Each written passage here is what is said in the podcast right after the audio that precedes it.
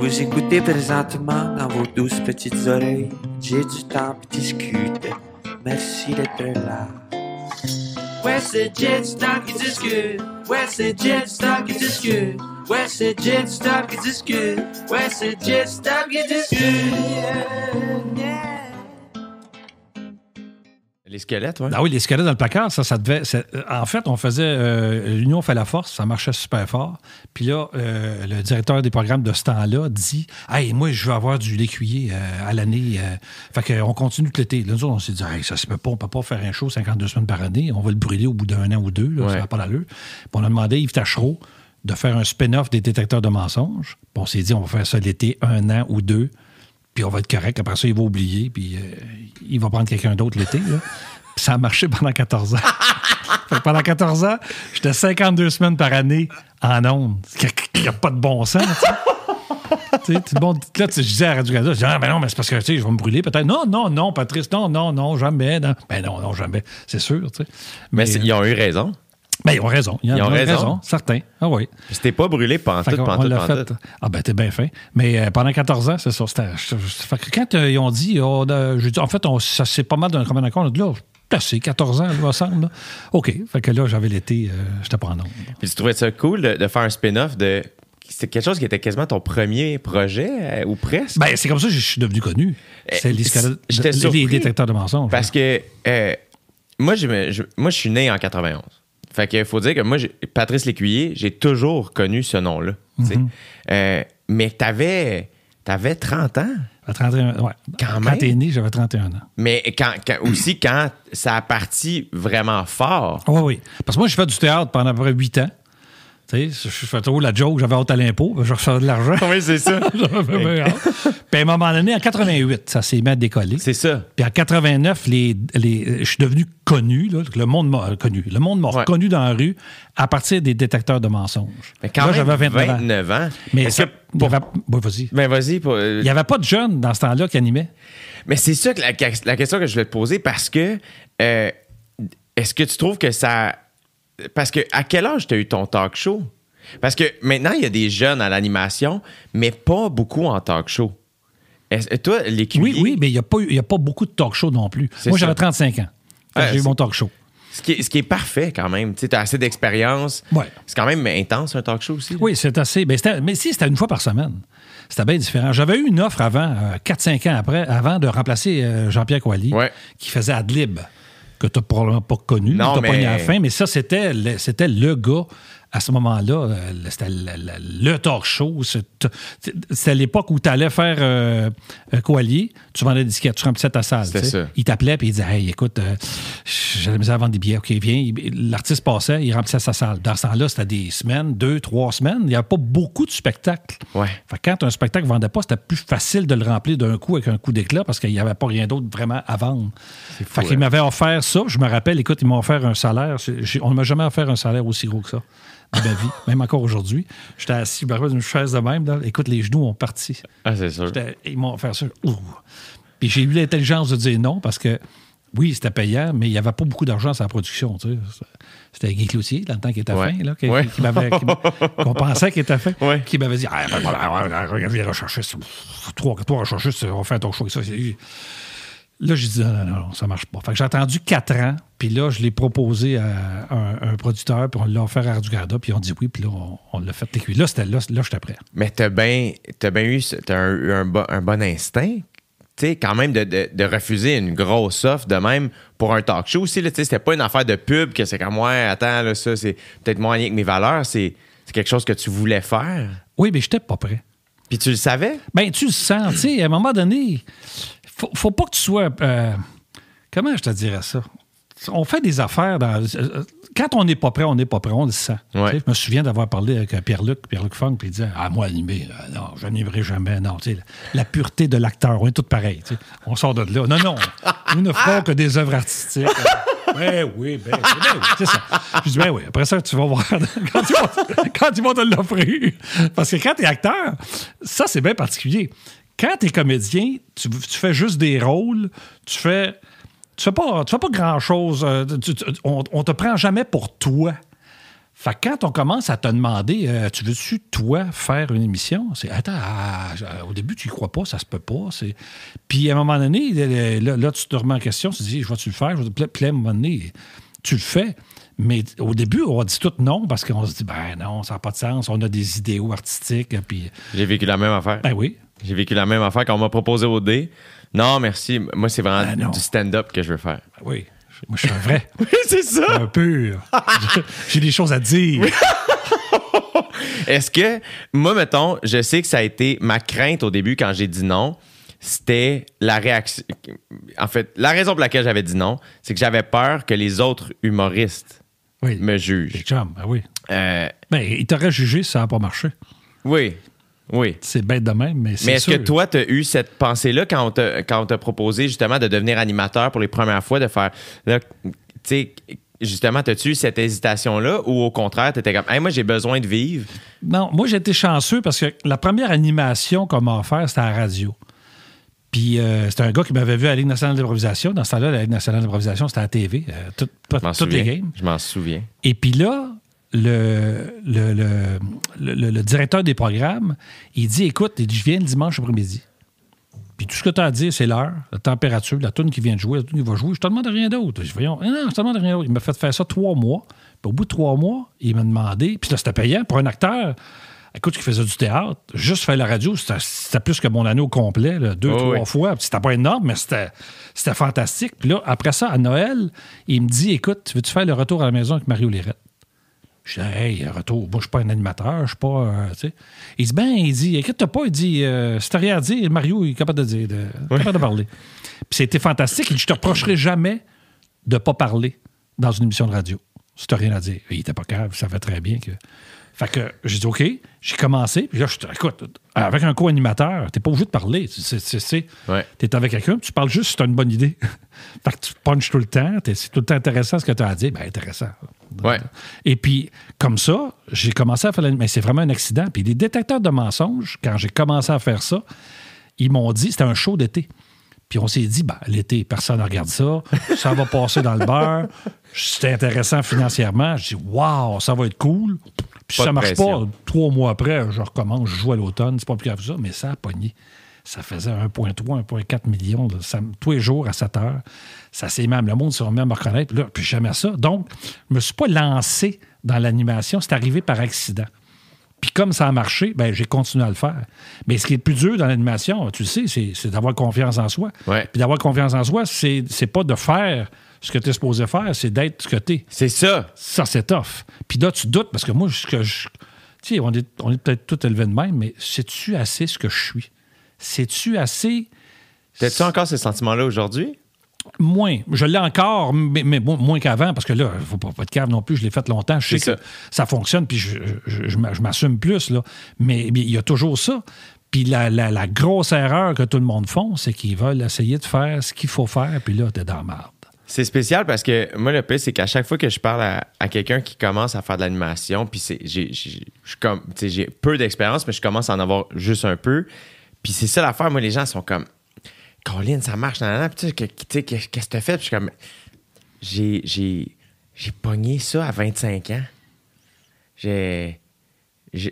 On me laissait beaucoup de liberté. Fait que je parlais comme je parle, puis je faisais mes affaires. Puis c'est ça l'affaire, c'est que je pense que c'est ça, un bon animateur, c'est quelqu'un qui est lui-même. Puis les talk shows américains en sont la preuve. Ouais. Ils ont tous le même décor, toute la même formule. Mais pourquoi t'écoutes Conan? Parce que t'aimes Conan. Puis toute la bullshit là, sur les concepts de talk show, c'est n'importe quoi, ça. Un talk show, là, une émission, même à la limite une émission de variété, c'est la personnalité de l'animateur ou de l'animatrice. C'est ça qui fait que le monde va aimer. C'est ça qui est terrorisant. Parce que là, il faut que tu sois toi, tu y vas, puis si le monde n'aime pas ça, c'est toi qui n'aimes pas. Ouais. C'est pas, c'est de la bullshit, c'est le concept. C'est toi qui n'aimes pas. Quand le monde t'aime, le monde va... Dominique Michel disait, quand le monde, il t'aime, il t'aime. Puis je comprenais pas ce qu'elle voulait dire, mais elle a raison. Quand ils t'aiment, ils t'aiment. Ils vont te suivre sur bien des erreurs, ils vont te suivre sur bien des affaires parce qu'ils vont t'aimer toi. Mais d'arriver à être ce que t'es... Tu sais, moi, au début, je parlais fort, je parlais vite, je me décroche, puis... Là, je me disais, puis là, il y avait dans ce temps-là, c'était des télégrammes. T'as pas des courriels. J'allais dire courriel. Non! C'était des télégrammes que le monde envoyait. Télégrammes. Okay, là, je me rappelle, le producteur me montrait ça. Puis il riait, il trouvait ça. Ben oui, mais là, hey, tu changes rien, ça marche. C'est une gang de chialeux, ça. Mais il était cool. Ben oui, il était cool, certain. Mais c'était heureusement, parce que si je m'étais mis à faire autre chose, j'aurais pas. Tu sais, il avait demandé, la direction de Radio-Canada avait dit, ben, il est bien trop jeune, qu'est-ce qu'il va faire s'il reçoit l'éditeur de la presse? Il a répondu, ben, il va dire vous. Il n'y avait pas de jeunes. Il n'y avait pas de... Est-ce que tu trouvais ça intimidant, justement, d'être... Hey, attends, là, je me reconnais pas dans cette télévision-là en étant un jeune animateur. C'est-à-dire que je me reconnaissais dans le sens que c'était tout... Le premier bye-bye que j'ai fait, je me souviens d'avoir eu une discussion avec André Dubois, puis j'avais dit, je vais prendre le crédit, là, tu sais. J'avais dit à André, après le premier, toi, t'es trop jeune, mais les premiers bye-bye, c'était... Chaque sketch, il y avait une présentation avant chaque sketch. Fait qu'on était habillés avec nos affaires... C'était live, là? C'était pas live, là. Les premiers, c'était pas live. Okay. On était tous avec des petits sandwichs, des canapés puis des verres de champagne. Puis là, on disait, « Hey, Jay, tu as dit que le ministre Côté, quand la mairesse de Boisbriand est allée le voir, il n'avait pas aimé ça, surtout que la mairesse avait annoncé dans le journal de mon petit. Ah oui. Là, on se rappelait de quoi est-ce qu'on parlait. Puis on avait avec le sketch. Puis il y avait des danses. Des danses, c'est quoi? On sortait de Michael Jackson, là. Puis nous autres, on était encore avec les tataré, tata. Comme jeune, moi, ça me frustrait. Je disais, voyons. J'avais dit, André, les danses, oublie ça, là. On peut pas, là, avec Michael Jackson, avec Thriller, puis les vidéoclips qui sortaient, on peut plus danser de même, on fait rire de nous autres. Ah, ouais. Oui, puis les sketchs, si le sujet, le monde les connaît pas, bien, ça sert à rien de l'expliquer, ils ne connaîtront pas plus. Ah, ouais, t'as raison. Fait que cette partie-là a été enlevée, qui était assez pénible. Ça, j'étais assez content. J'en prends la responsabilité. Fait que ça, un petit peu, ça a changé. Mais c'est un peu ça aussi, quand tu dis, il faut que ce soit ta personnalité, il faut que les émissions te ressemblent. Je n'étais pas intimidé. Puis c'est pas que je me reconnaissais pas dans la TV qu'il y avait, mais moi, ce que j'avais envie de faire, c'était ce que je suis moi, tu sais. Puis la TV que je faisais moi en 90 ne ressemble pas à ce que tu fais aujourd'hui. Non. Puis ressemblera pas. Toi, ce que tu fais ne ressemble pas à ce que le monde va faire dans 20 ans. Puis ça sert à rien de dire c'était mieux, c'était moins bon. C'est pas ça, c'est autre chose. Tu sais, les choses évoluent. Puis si tu ne sais pas t'adapter, puis si t'es pas connecté sur ce que le monde vive, ben tu leur ressembles plus, puis tu leur parles plus, puis là, ça marche plus. Ouais. C'est pas plus compliqué que ça. Ton premier bye-bye, c'était en quelle année? 88. Fait que c'est avant Détecteur de mensonges. Ah, c'était avant Détecteur de mensonges. Grâce, en fait, à la LNI. Bien, la LNI, on m'avait vu dans la LNI, c'est ça. Puis on va faire la radio, puis le bye-bye en même temps. La même chose, tu sais. Fait que la première année, c'était... quand même une grosse première gig, le bye-bye. Ah, ça, c'est que... Tu commences avec ça? Ah non, ça, c'était terrible. Je sais pas pourquoi j'ai dit oui. C'était fou. Puis je tripitais, j'étais un peu inconscient, parce qu'à partir de ces années-là, tout s'est mis à marcher. Mais là, ça marchait. Tu sais ce que c'est, mais quand t'as plus de temps, tu fais juste travailler, puis pendant tellement d'années, tu fais rien, tu fais pas grand-chose. Ouais. Quand les choses arrivent, tu vas pas dire non. T'es prêt. Ah, ça va rentrer. On va le rentrer dans l'horaire, Puis à un moment donné, moi, j'ai eu des années, je te dirais, les 10 premières années, où je me dis aujourd'hui, maudit, j'aurais pu en profiter. En profiter dans le sens... Juste parler de bonheur. Juste de faire « Wow! C'est écœurant ce qui m'arrive. C'est donc fantastique. » Mais je travaillais. Ben, j'avais du fun. J'aimais ça. Mais je n'étais pas conscient de la chance que j'avais. Puis je n'ai pas autant profité là, juste au niveau du bonheur, juste au niveau d'être heureux, de dire « Hey, c'est fantastique. » Mais j'aimais ça. Mais je voyais rien de ça.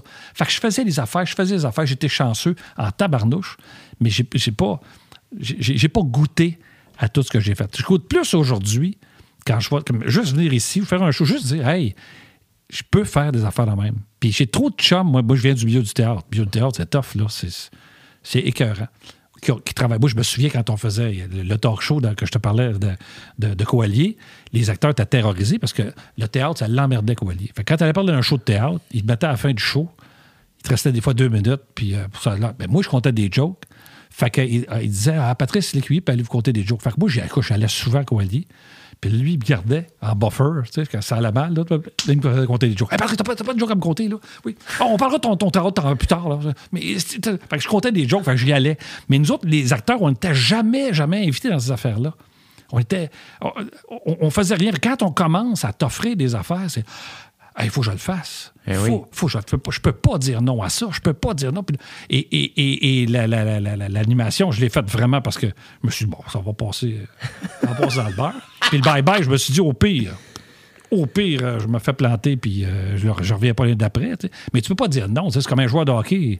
Tu demandes de jouer dans la Ligue nationale, il va pas dire bon, je me sens pas prêt. Oui. Il va embarquer sa glace et va s'arranger pour être prêt. Ben oui, tu sais, puis ça marche pas. Là, c'est quand même. Le pire, c'est que c'est des questions que je me pose beaucoup, justement. Tu sais, quand tu dis que les 10 premières années, tu étais comme très focus sur le travail, puis de bien faire. J'imagine une certaine rigueur, être discipliné, être bon tout le temps. Puis moi, c'est des questions que je me suis posées. Tu sais, moi, j'ai pogné au D, mettons, mon big break, c'était là en 2017, mettons. Puis en même temps, je commençais à roder mon show. Puis j'ai terminé ma tournée début 2020. Puis avant la pandémie, j'avais dit à ma sœur, qui est ma gérante, je disais, on prend plus rien. Après, on arrête un peu. Parce que justement, j'avais ce sentiment-là de, voyons, si je suis en train de vivre mon rêve d'être humoriste, de faire de la télé, d'animer des... Puis j'ai l'impression que j'y goûte pas tout le temps assez. Puis il y a beaucoup de personnes... J'écoute beaucoup d'entrevues dans la vie, puis il y a beaucoup d'humoristes que j'admire qui vont donner des conseils, ou tu sais, des personnes comme toi qui viennent dire « Ah, Colin, si j'ai un conseil à donner aux jeunes, c'est que profitez-en plus. » Puis des fois, j'étais comme « Est-ce que tu penses que... tu serais là où t'es si t'en avais profité plus. T'sais, si t'avais dit non... en profiter plus, c'est pas de baisser dans la rigueur. Ça n'a rien à voir avec ça. C'est juste d'en prendre conscience. Puis ça serait plus dans ta vie personnelle. Ma vie, pour moi, là, je parlerais. C'est juste de te rendre compte dans ta vie à toi, là, ce qui se passe. Parce que il y a un phénomène, quand tu viens bien hot, tu vas comprendre ce que je veux dire, c'est t'as plein de monde autour... Plus t'es hot, plus t'as du monde autour de toi qui sont prêts à travailler avec toi, pas parce qu'ils trippent sur toi, parce que tu vas leur apporter quelque chose. Je sais quoi ça. Ça veut dire beaucoup. Alors, c'est pour que tu fasses attention. Il y a ce monde-là. Alors, il y a la différence entre le métier, de tout le monde du métier qui veulent une partie de toi parce que ça peut leur apporter quelque chose, puis la vie réelle autour de toi. Tu sais. Le J'ai du temps que le monde aime, c'est pas J'ai du temps qui va aller se coucher avec sa blonde à soir. Là. Non. J'ai du temps qui est sur la scène, J'ai du temps dans l'occupation double, il n'est pas tout le temps cool de même. Non. Patrice Lécuyer, il n'est pas tout le temps boblé comme ça. Et c'est plus facile d'écouter le chant des sirènes comme dans Ulysse, d'écouter le monde qui dit que t'es donc écœurant, que t'es donc formidable. Et c'est pas toi qui es formidable, c'est ce que tu fais, c'est ton rôle, c'est peu importe. Là, tu sais. Par rapport...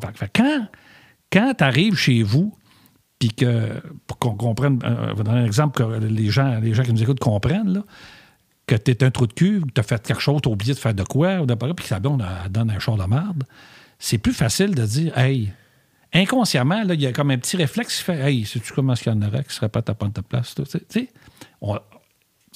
Et ça, c'est le danger de tomber là-dedans. Puis là, je dis ça pour ma blonde, je dis ça pour mes amis, je dis ça pour tout. Là. À un moment, c'est plus facile, c'est plus sécurisant d'écouter tout le monde qui tripe sur nous autres, qui ont des dons formidables. Mm-hmm. C'est Yvon Deschamps qui avait fait... C'était le forum dans Saint-Laurent. Il a fait un show d'humour devant 5000 personnes. Puis il m'a dit une affaire le lendemain matin, quand t'es devant tes toasts qui brûlent, c'est pas de lait dans le frigidaire. La marche est haute. Là, mais l'exemple, c'est un peu ce même principe. Ouais. Et c'est de perdre ce contact-là dans la vraie vie qui est important. C'est important de ne pas le perdre, de ne pas penser que... Moi, je me prends... Écoute, moi, je suis un mec comme un basic. Je faisais de l'acné jeune, j'avais des problèmes de dents, de dentition. Là, c'était terrible. Fait que, moi, je ne pognais pas avec les filles. Pas en tout. Bon, mais mes parents m'ont payé des broches, puis ça s'est réglé. Mais moi, je me promenais sur une plage, là. Il n'y a pas personne qui se retournait pour me regarder. Ou s'il me regardait, c'était pour avoir le même rire que toi. Là. C'est ça, tu sais. Quand je suis devenu connu, le regard des filles a changé. Je me serais promené sur une plage, moi, j'ai tout gardé conscience, puis j'ai eu des gens près de moi qui ont été assez forts pour me garder sur terre. C'est ça, t'étais bien entouré. Moi, j'étais très conscient que c'était pas moi, là. C'est la télévision, mais c'est facile d'écouter ça. T'sais. Il y a plein de monde, là. T'en connais, j'en ai connu beaucoup, qui ont eu des carrières, puis quand on dit, là, tu viens, là, ouais. La tête grosse d'oreille, c'est facile de tomber là-dedans. Mais complètement, puis t'as plus d'expérience que moi, évidemment. Fait que tu sais, t'en as vu plein passer, rester, partir, atteindre le top, descendre, tout ça. Tu sais, là, moi, mettons, c'est la dans la dernière année et demie, c'est la première fois que je vis tous ces scandales-là de gens qui, tu sais, mettons, depuis quelques années, en fait, tu sais, que tout ça sort avec les Gilbert Rozon, puis les Salvaille, puis toutes les vagues de dénonciation, puis tout ça. Puis il y a quelque chose avec l'ego, tu sais, puis le pouvoir dans ce milieu-là qui est comme. Puis l'amour du public, c'est des drogues très, très fortes pour plusieurs êtres humains. Puis moi, c'est là où, souvent, quand je dis que je suis chanceux dans la vie, il y a beaucoup de gens qui vont me dire « Ben voyons, tu crées ta chance. » Puis je suis comme « Oui, mais il y a une partie que oui, là. Mais une partie où je suis né avec les parents que j'ai, j'ai grandi avec les sœurs que j'ai les chums que j'ai. Ça, c'est de la chance. Ça, oui. Puis je pense que c'est ça qui fait que ben, je garde les yeux sur la mire, puis que justement, le brouhaha qui peut apparaître autour, je l'écoute pas trop parce que quand je reviens dimanche soir chez mes parents, ben je suis l'enfant du milieu entre Laurie et Sarah. Tu sais, ben oui. Je repogne cette dynamique-là familiale où ce que, ben, je suis pas plus spécial que les autres. On est un clan, puis c'est ça qui compte. Tu sais. Est-ce que toi, tu as eu ça? Oui, oh, c'est oui. Ça. J'ai été chanceux. Ça, tu as raison. Ça, c'est la chance. Puis ça, on n'y peut rien, mais c'est vrai qu'on crée notre chance. C'est vrai qu'on le mérite, ce qu'on a, parce qu'on a travaillé pour. Mais il y a plein de monde qui ont un talent exceptionnel comme acteur, qui n'ont pas eu le rôle, qui n'ont pas eu le... Bon, il y a plein d'excuses. La plupart du temps, quelqu'un qui... C'est épouvantable, je veux dire, là, bon, je vais me mettre dans le trou, c'est pas grave, là. La plupart du monde... On est sur YouTube, il n'y a pas de danger. Ah, non. Tout... Ah, tu vas... T'es un peine. Oh, ben oui, ça peut pas sortir de problème. On va pogner le vieux, ah ouais. Le coup du 100$ au bout du filet de fil à pêche. Ben oui, t'es un plein, d'accord. Mais on était rendu où? Je me souviens plus. La famille, la chance, bien entourée. Ouais, il y a la chance qu'on crée. Ouais, mais encore, j'ai perdu ce que je voulais dire. Il y a des acteurs qui n'ont pas eu le rôle. Oui, c'est ça. Il y a beaucoup. La plupart des gens, je te dirais, qui ont... Tu sais, on dit qu'il y a des gens qui ont monté puis qui ont tombé. La plupart du temps, alors, mettons 99,9% du temps, c'est du monde... Le Québec, c'est un village. Hein? Si on se met sur la planète, là, c'est un petit milieu, puis on va tous se recroiser à un moment donné ou à un autre. Fait que si tu fais suer le monde autour de toi, ça marche, mais ça marche pas longtemps. Tu as des acteurs américains, des animateurs américains. Tu en as plein, là. Ellen DeGeneres, elle a fait combien de temps? Écoute, elle faisait chier tout le monde. Pendant des années. Là, ça a sorti, tu sais. Mais pendant des années, elle l'a fait. Elle pouvait le faire. Au Québec, tu peux pas faire ça. Mm. Fait qu'il y a beaucoup, la plupart des gens, soit des acteurs qui sont de l'ouvrage à travailler, tu sais, des acteurs, des actrices qui vont remettre en question ce que le réalisateur va dire sur un plateau. Là, tu dis, comment ça se fait? Lui, elle était bonne, il était bon. On les voit plus. Ben, généralement, on les voit plus, là, tu sais. T'en as en plus que quand ça va bien, ils sont des trous de cul. Quand ça va mal, c'est les gens les plus sympathiques au monde. T'as tout ça. Fait que t'as beaucoup de monde. En général, les gens qui durent... Moi, j'ai eu la chance de travailler avec des grands artistes. Sont tous sharp. C'est ça. Sont vraiment... J'ai jamais rencontré, mettons, Yvon Deschamps, mais j'ai juste, mettons, écouté le sous-écoute qu'il a fait avec Judy puis Mike, puis même l'épisode qu'il a fait avec Claude Meunier puis Mike, encore une fois, les deux sous-écoutes. Puis j'étais comme, ben évidemment que... Yvon Deschamps est la légende qu'il est, ah oui, parce que il est comme pas impressionné de qui il est. Il y a quelque chose... Tu sais, j'ai eu la chance de rencontrer Daniel Bélanger, Benoît Brière, toi ici. Il y a quelque chose de constant chez toutes ces personnalités-là qui traversent les époques. C'est une certaine confiance en leurs moyens, mais une grande humilité qui n'est pas fausse. Écoute, sais-tu pourquoi il faisait tant de shows que ça? Deschamps, il faisait 200, 225 shows, pas plus. Il aurait pu en faire 800 de son show, parce qu'il s'ennuyait. Oui. Il écrivait des nouveaux shows au-delà de ça. Puis ça, je sais pas si c'est su, ça, mais à un moment donné, ils ont donné un bout de plancher du Théâtre Maisonneuve. Oui! Parce qu'il était tellement là, longtemps, qu'il a fait des marques à juste être debout derrière un micro, à parler vers le monde. Puis comme il y a de la danse, des fois, des trucs, ils peuvent pas avoir une dénivellation dans le plancher. Fait qu'ils ont scié un bout de plancher qu'ils ont donné, qui a usé à force de faire des spectacles. Moi, je me souviens d'être allé, écoute, j'avais 14 ans, 13 ans, au Patriote à Sainte-Agathe. C'était bondé de monde. J'étais debout avant que les services d'incendie, heureusement, oui, se mettent dans les théâtres d'été. Tu sais. Mais il jouait avec le monde, là. Il était bon, il était drôle, mais il allait chercher l'élastique avec le monde, là. Puis, je me rappelle une fois, j'avais demandé « Comment tu fais? Ça marche autant en tournée, ton show, qu'à Montréal? » Il dit « Ben, ça marche bien plus. » Je dis « Ah oui, oui. » Parce que quand je commence mon show, mettons, à Val-d'Or, Puis à un moment donné, j'ai un gag, puis ça rit pas. Ils disent, OK, on va arrêter, là. On va vous expliquer une affaire. Ça, c'est un gag à Montréal, ça marche. C'est écœurant. Vous l'avez pas pogné. C'est normal. Vous vivez en région. Vous n'êtes pas au courant de tout. Fait que je veux juste vous dire, ce que vous pognez pas, moi, tout vous l'expliquer. Fait que stressez pas. Si vous riez pas, moi, vous les... Il dit, hey, là, je voyais le monde s'avancer sur le banc, là.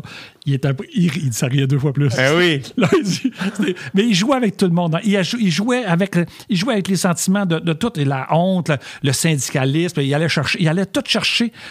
Il venait nous chercher. C'était pas juste nous faire rire. Il venait chercher ce qu'on était. Il jouait avec, puis il tirait l'élastique juste avant qu'il pète, là. Il relâchait, puis... Il arrivait ses chansons aussi. Ouais. Les chansons aussi, il fallait que... On dit la tête peut pas en prendre plus que le cul, parce que à un moment donné, t'avais tellement ri, t'avais plus de force, fait que là, il te laissait relaxer un peu, puis là, il repartait dans un autre. Mais il était... C'est pour ça qu'il était si exceptionnel. Puis il n'y avait pas tout ce qu'on a aujourd'hui aussi. Non, c'est ça. Puis les bye-bye dans le temps, c'est la même affaire. Le monde dit hey, les bye-bye dans le temps, c'était bon. C'était bon, oui, mais c'était la seule émission d'humour de l'année, presque. Fait que quand ça arrivait, c'était drôle en tabarnouche. Ouais, puis il n'y avait pas tous les commentateurs pendant l'année qui ont fait trop de jokes sur tel sujet. Fait que le sujet était comme pas épuisé tant que ça. Exactement. Mais Yvon Deschamps, tu parlais du Patriote à Sainte-Agathe. J'ai eu la chance de jouer dans ce théâtre-là avec mon show. Puis la première fois que je suis arrivé backstage, puis j'ai vu, il y a une affiche en bois, comme un pacing de l'été, là, la programmation d'été. Mm-hmm. Des années, je me souviens pas, c'est 60, 70. Je pense l'été 70. 70 plus, ouais. Yvon Deschamps. Diane Dufresne, Gilles Vigneault, je pense, qui était là. Ah, sûrement Claude Léveillé. Claude Léveillé, Ferland, Jean-Pierre Ferland. Charles Bois, tout. C'était ça. Et là, moi, j'arrive, là, puis tu déposes tes cahiers avec tes petites jokes, puis tes petits sauts à fleuris, là, puis t'écoutes ça, Câlisse. Je venais nerveux. Ben, je comprends. Il y a de l'histoire dans cette place-là. Yeah. Puis Yvon Deschamps, c'est... je réécoute ces affaires, là, ils ont toutes mis sur YouTube récemment aussi. Tu réécoutes ces trucs, puis l'humour, je trouve, ça vieillit pas tout le temps bien. Puis signe d'un humour qui est vraiment bon et ancré aussi dans son époque, c'est curieusement que ça les traverse. Puis Yvon Deschamps, je trouve que c'est ça. Ouais. Ça vieillit curieusement bien. Très, très, très, très bien. Mais il parlait de ce qu'on est, nous autres. Il y a des affaires, il faut avoir certaines références, mais c'était... C'est encore, tu sais, rencontrer Yvon Deschamps, c'était... Moi, j'ai fait Samedi de Rire, l'émission qu'il animait. Là. Ben, il animait pas, mais c'était son émission à lui. Là. Écoute, juste d'être sur la même scène qu'Yvon Deschamps, je ne me pouvais plus. Là. J'aurais voulu être dans la gang de tous les jeunes qui étaient, mais moi, j'étais trop jeune encore, j'étais pas dans ce gang-là, mais j'aurais tellement aimé ça. Là. T'as fait Samedi de Rire. Tu faisais-tu un stand-up? Non, j'avais fait des sketchs. J'avais été invité comme... Te souviens-tu la première fois? Te souviens-tu? De Samedi de Rire? Ouais. Non, je me souviens pas. C'était pas bon. Ben, j'avais pas des gros trucs là-dedans. Fait que j'avais pas scoré ben non. C'était où? C'était-tu en studio? C'était au Club Soda. OK. Je me souviens bien. L'ancien Club Soda, sur oui. Saint-Laurent. Ouais. C'était-tu ça, oui? C'était sur Saint-Laurent, Club Soda? Oui. C'est ça. Ouais. L'ancien, OK. Ouais. Quand même, tu as partagé le stage avec Yvon Deschamps. Oui, mais tu sais, j'avais des petits rôles de rien. Là, je commençais ma carrière. Là, ce que j'ai fait de plus important là-dedans, c'est compter des jokes avec Juliette Renaud, des répétitions. C'est à peu près tout. Quand même? Oui, mais là, ça, c'était le fun, parce que moi, j'étais un conteur d'histoire, tu sais. Puis ça me fait rire, d'ailleurs, parce que les jeunes, d'autres, comptaient plus d'histoire. Aujourd'hui, c'est fini, ça. Il y en a? Ben, pas bien, bien. Des Sam Breton. Ils comptent des jokes dans la vie, oui. Ah oui, ça change pas, OK. Sam Breton, c'est, je le décris tout le temps, c'est le parfait mélange entre Fred Pellerin et Mike Ward. Ah oui? Sam, là, il arrive, là. Moi, mettons, là, si je fais un pacing de show, là, je peux avoir, là, une quarantaine de mots-clés, là, si c'est pas plus. OK, ça, telle affaire, telle affaire. Sam, là, mettons, je suis dans les bars, je fais un 15 minutes, là, 40 petits mots-clés. Ouais, OK, ça. Ouais, OK, ça m'amène là. Hein? Sam, lui, c'est écrit blonde, zoo, sushi. Il compte des jokes. Puis il embarque, puis c'est... Puis lui, 15 minutes, c'est limite. Là, c'est une anecdote, à peu près. Là. Il embarque le bar, on va vous compter de la sauce. Après ça, vous rattachez vos affaires, vous collez votre case. Vous va, on part. Puis là, il part, puis il compte de l'anecdote. OK, mais c'est pas des jokes. C'est des jokes, mais c'est une anecdote. Dans une anecdote, OK. Ouais, exact. OK, tu pas une fois, c'est un gars, là. Non. Ah, toi, c'était des jokes, tu veux dire. C'est ça, oui. OK. Conflit de génération, on vient de le vivre, là. Sam Breton compte des jokes, mais moi, je compte des jokes. Ouais. OK, explique-moi la différence. Excuse, je pensais que quand tu disais je compte des histoires. Ben, j'ai compris depuis le début que t'as pas compris. Là, ben, ça me dérange pas. Non, mais tu sais, c'est quoi la différence entre... Oui. Tu sais, bon, c'est des affaires de même. Nous autres, on comptait ça quand on était jeunes. Oui. C'est ça que j'allais compter, moi, à ce que je t'ai compté tantôt, à Coilier. T'es écrivais comment? Ben non, mais j'en apprenais. Oui, c'est ça. Moi, j'avais, dans ce temps-là, on avait des répondeurs, là, puis tout le monde qui me connaissait me laissait des messages en me disant, j'y connaissais tout. Je me souviens, un soir, aux îles de la Madeleine, il y a la tournée de Paul Piché puis Michel Rivard, puis nous autres, on fait un show, Bernard Fortin puis moi, on est là, puis Louis-Georges Girard qui est là, puis on fait un méchoui, on commence à compter des jokes. Oui. On commence à compter des jokes à 8h. Michel Rivard, Louis-Georges Girard puis moi. À 11h, Rivard a débarqué. Puis il a continué à prendre bien avec ses chums. Là, j'ai fait avec Louis-Georges Girard jusqu'à 1h. À 1h, il a débarqué, puis moi, j'ai continué jusqu'à 3h du matin. Les musiciens de Michel Rivard m'en parlent encore. J'ai compté des jokes pendant 6h. Puis pas des jokes-jokes, là. Des liners, là. Fait que dans 15 minutes, là, t'en comptes 12, 15 à peu près, là. Fait que je connaissais des histoires, là, même. Une fois, c'est un gars, là, ces affaires-là. Fait que c'est quelque chose que j'ai fait avec Ginette Renault. Puis là, après ça, moi, j'étais bien fier de mon coup, mais après ça, j'ai compris que Ginette a fait tout le temps ça. Fait qu'elle répète pas, elle compte des jokes. Fait que là, c'était des sketchs. Il fallait répéter les sketchs. Oui. Fait qu'il restait 10 minutes, on plaçait. OK, c'est fini. Le réalisateur vient me voir après, il dit « Demain, là. » Parce qu'on répétait 2 jours. Là. Je compte pas de jokes. Pourquoi? Ben, c'est parce qu'on peut pas répéter. Ah, oh, j'ai excusé. C'est pour ça qu'ils m'ont pas rappelé.